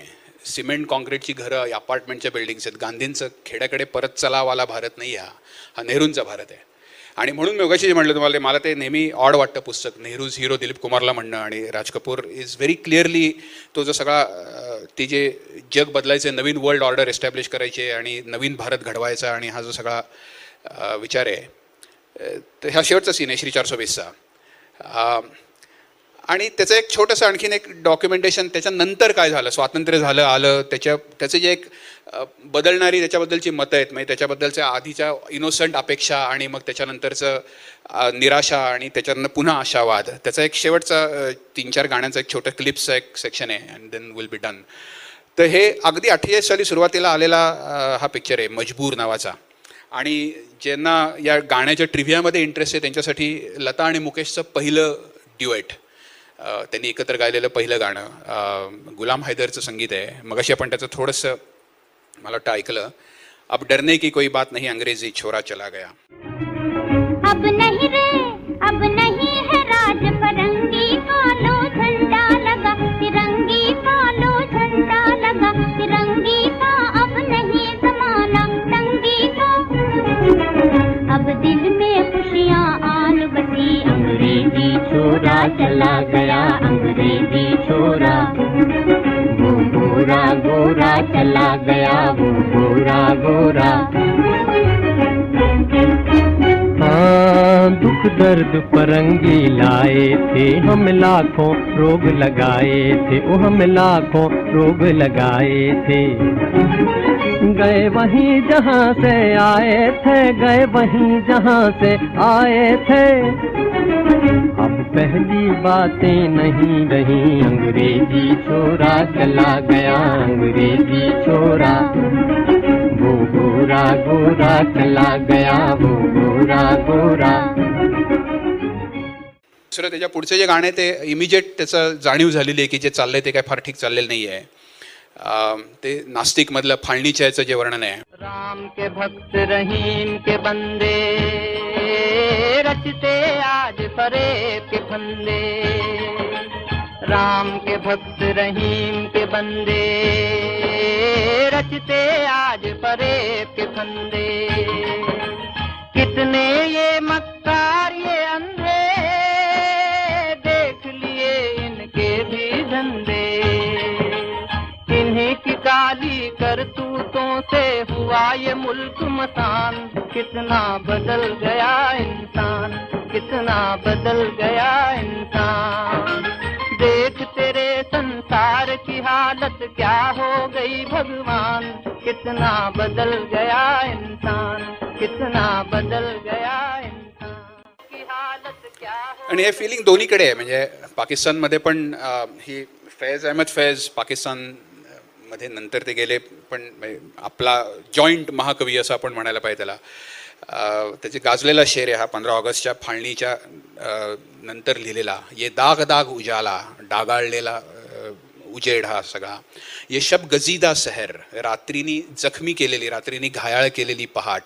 वो इंतजार था जिसका ये वो सहर तो नहीं, ज्या पहाटेची आम्ही वाट बघत होतो ती ही पहाट नाही। तर ते दोन्हीकडे जाणवत होतं लोकांना की हे काहीतरी हुकलंय हे, याच्यासाठी मी फैजचाच आणखीन एक दुसरा शेर आहे, मला आठवेल का नाही मालूम आहे। आखिरो शब के हम सफ़र फैज़ ने जाने क्या हुए, रह गई किस जगह सबा सुबह किधर निघल गई। की रात्रीच्या शेवटपर्यंत माझ्याबरोबर साथ देणारे माझे सगळे सहकारी कुठे गेले, त्यांचं काय झालं, आणि आम्ही ज्या पहाटेची वाट बघत होती ती पहाट कुठे निघून गेली आणि कुठली सकाळ उगवली, असं तो त्याचा दुसरा एक आणखीन शेर आहे। तर ते खूप लोकांना ते जाणवत होतं आणि हे फार इंटरेस्टिंग त्याचं मला गाणं आणखीन एक वाटतं की हे सेलिब्रेटरी गाणं आहे, पण त्याच्यामध्ये तो फील आहे खूप जागृतीमध्ये। तो अभि भट्टाचार्य शिक्षक आहे, तो रिटायर होत असतो आणि त्यावेळेला ते गाणं म्हणतात, हम लाए है तूफान से किश्ती निकाल के, इस देश को रखना मेरे बच्चों संभाल के। पण त्याच्या आधीच्या चार ओळी आहेत, फांसे सभी उलट गए दुश्मन की चाल के, अक्षर सभी पलट गए भारत के भाल के, मंजिल पे आया मुल्क हर बला को टाल के, सदियों के बाद फिर उड़े बादल गुलाल के। या इतक्या सेलिब्रेटरी ओळी आहेत की आपल्याला नुसत्या ते ओळी वाचल्यावर वाटेल की हे काहीतरी भांगडा वगैरे त्याच्यावर चालू असेल आणि गुलाल उधळतोय आणि ऑल दॅट, पण ते ज्या पद्धतीने म्हटल्यात ना त्याच्यामध्ये त्याचं अंडरलाईंग फील जो आहे तो अँझायटीचा आहे, तो सेलिब्रेशनचा नाही आहे की हे हम लाए हे तुफान से किश्ती निकाल के, इस देश को रखना मेरे बच्चों संभाल के, पण ते खरंच ठेवतील ना ही अँझायटी येते, कारण जे चाललंय ते काय फार चांगलं चाललेलं नाही। I hope you can feel the tension in those four lines. से सभी उलट गए दुश्मन की चाल के, अक्षर सभी पलट गए भारत के भाल के, मंजिल पे आया मुल्क हर बला को टाल के, सदियों के बाद फिर उड़े बादल गुलाल के। हम लाए हैं तूफान से किश्ती निकाल के, इस देश को रखना मेरे बच्चों संभाल के। हम लाए हैं तूफान से किश्ती निकाल के, इस देश को रखना मेरे बच्चों संभाल के। आणि याच साधारण काळामध्ये आलेला श्री चारशे वीस, तर हे त्याच्यामध्ये ते श्री चारशे वीसची स्टोरी आणि प्लॉट आणि त्याचं फार इंटरेस्टिंग आहे की ती एका अर्थाने, हे पॅट्रिक कॉलम होगनचं म्हणणं आहे बाय द वे, त्यांनी लिहिले छान लिहिलेलं आहे, आणि की ही राष्ट्रीय आणि नैतिक रूपक कथा आहे, हिंदू तत्वमीमांसेचा आणि विनोदाचा आधार घेत ती आपल्या राजकीय कल्पना अधिक बळकटपणे मांडण्याचा प्रयत्न करते। जर या कल्पना करुण रसात किंवा खूप जोरकसपणे मांडल्या असल्या तर त्यातून कदाचित भारताच्या स्वातंत्र्याचं आणि स्वतंत्र भारताचं फारच नकारात्मक मूल्यमापन समोर आलं असतं। कपूर आणि अब्बास यांना भारतीय स्वातंत्र्य साधारणपणे सकारात्मक पद्धतीने दाखवायचं होतं, मात्र त्यातल्या चुकांवर टीकाही करायची होती। हे करण्याचा एक सरळ आणि उघड मार्ग म्हणजे त्या चुका स्वतंत्र भारताच्या नवशिकेपणामुळे आहेत, अनुभवाच्या अभावामुळे आहेत असे दाखवणे। राजला बालिश बनवण्यामुळे केवळ विनोदच नव्हे तर ही अध्यारोत रूपक कथाही त्यांना साध्य करता आली। तर हा पंचावन्न सालचा पिक्चर आहे, मी आठ वर्ष त्यावेळेला स्वातंत्र्याला झालेली होती, त्यामुळे तो जो आपला राज जो हिरो आहे त्याचा तो साधारण आठ वर्षाचा असल्यासारखाच त्याच्यात पुष्कळ वेळेला अभिनय करतो, आणि मग ते मुद्दामून असावं असं दिसतंय। तर पण अप्रतिम पिक्चर आहे, म्हणजे माझा भयंकर आवडता पिक्चर आहे। गंमत कर त्यातला सीन आहे, तू धोखेबाजी और बेईमानी किस कीचड़ में न गिरो राज। ये उन लोगों से जाकर कहो जो इसी कीचड़ में से हीरे जवाहरात बनाते, झूठ बेईमानी और धोखे से लाखों रुपए कमाते हैं और इस दुनिया के मालिक बने हुए। लेकिन लेकिन ये ईमानदारी का उपदेश हमेशा गरीब आदमी को दिया जाता है कि तुम दिन भर मेहनत करो, काम करो और फिर ईमानदारी की रूखी झूखी खाकर भगवान और धनवान का शुक्र करो। सो हे चालू झालं त्यावेळेला, म्हणजे पाच सात वर्षातच त्याच्यातली जे जे प्रॉब्लेम्स आहेत ते दिसायला लागले। आणखीन स्पष्टपणे दिसणारी उदाहरणं आहेत, ये कूचे ये नीलाम घर दिल कशी के ये लुटते हुए कारवा, ही मुळात साहिरची जुनी कविता आहे बाय द वे, आणि त्याच्यात ते जिने नाज आहे हिंद पर्व कहा है जी ओळे ती त्याच्या मूळ कवितेत सना खान ने मस्जिद तक मस्जिद के तश मशरिक कहा तकसीद मशरिक कहा है, अशी काहीतरी मला वाटतं ते की पूर्वेच्या पावित्र्याचा अभिमान असलेले लोक कुठे आहेत, अशी ती मूळची कविता आहे। आणि ते अर्थातच गुरुदत्तनी ते सोपं करून करायला लावलं असणार त्याला, पण म्हणजे दोन ओळी त्यातलं भोगापणे गाणं सगळ्यांना माहिती आहे। ये फूलों के गजरे ये पीकों के छींटे ये बेबाक नजरें ये गुस्ताख फिक्रे ये ढल के बदन और ये बीमार चेहरे जिन्हें नाज है हिंद पर वो कहाँ है कहाँ है कहाँ है कहाँ है। पण ते भारतीय असल्यामुळे आपण always end on an optimistic note. वो सुबह कभी तो आएगी अभी तेरे मेरे अरमानों की कीमत कुछ भी नहीं, मिट्टी का भी है कुछ मोल मगर इंसानों की कीमत कुछ भी नहीं, इंसानों की इज्जत जब झूठे सिक्कों में न तोली जाएगी वो सुबह कभी तो आएगी वो सुबह कभी तो आएगी वो सुबह कभी तो आएगी।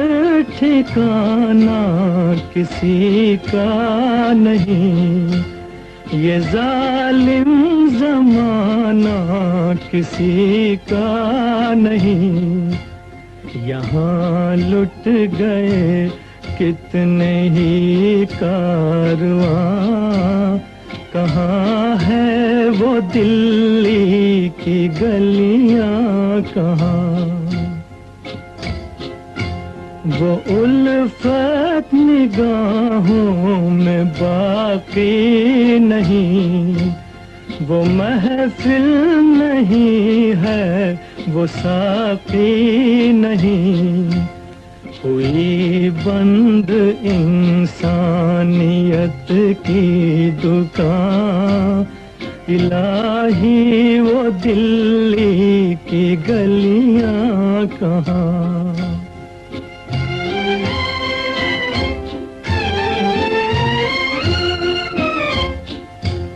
गया मौसम में गुल बहारों के साथ वो दुनिया गई ताजदारों के साथ।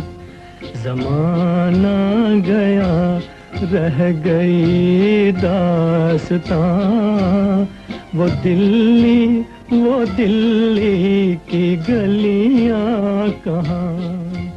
वो दिल्ली वो दिल्ली की गलियां कहाँ।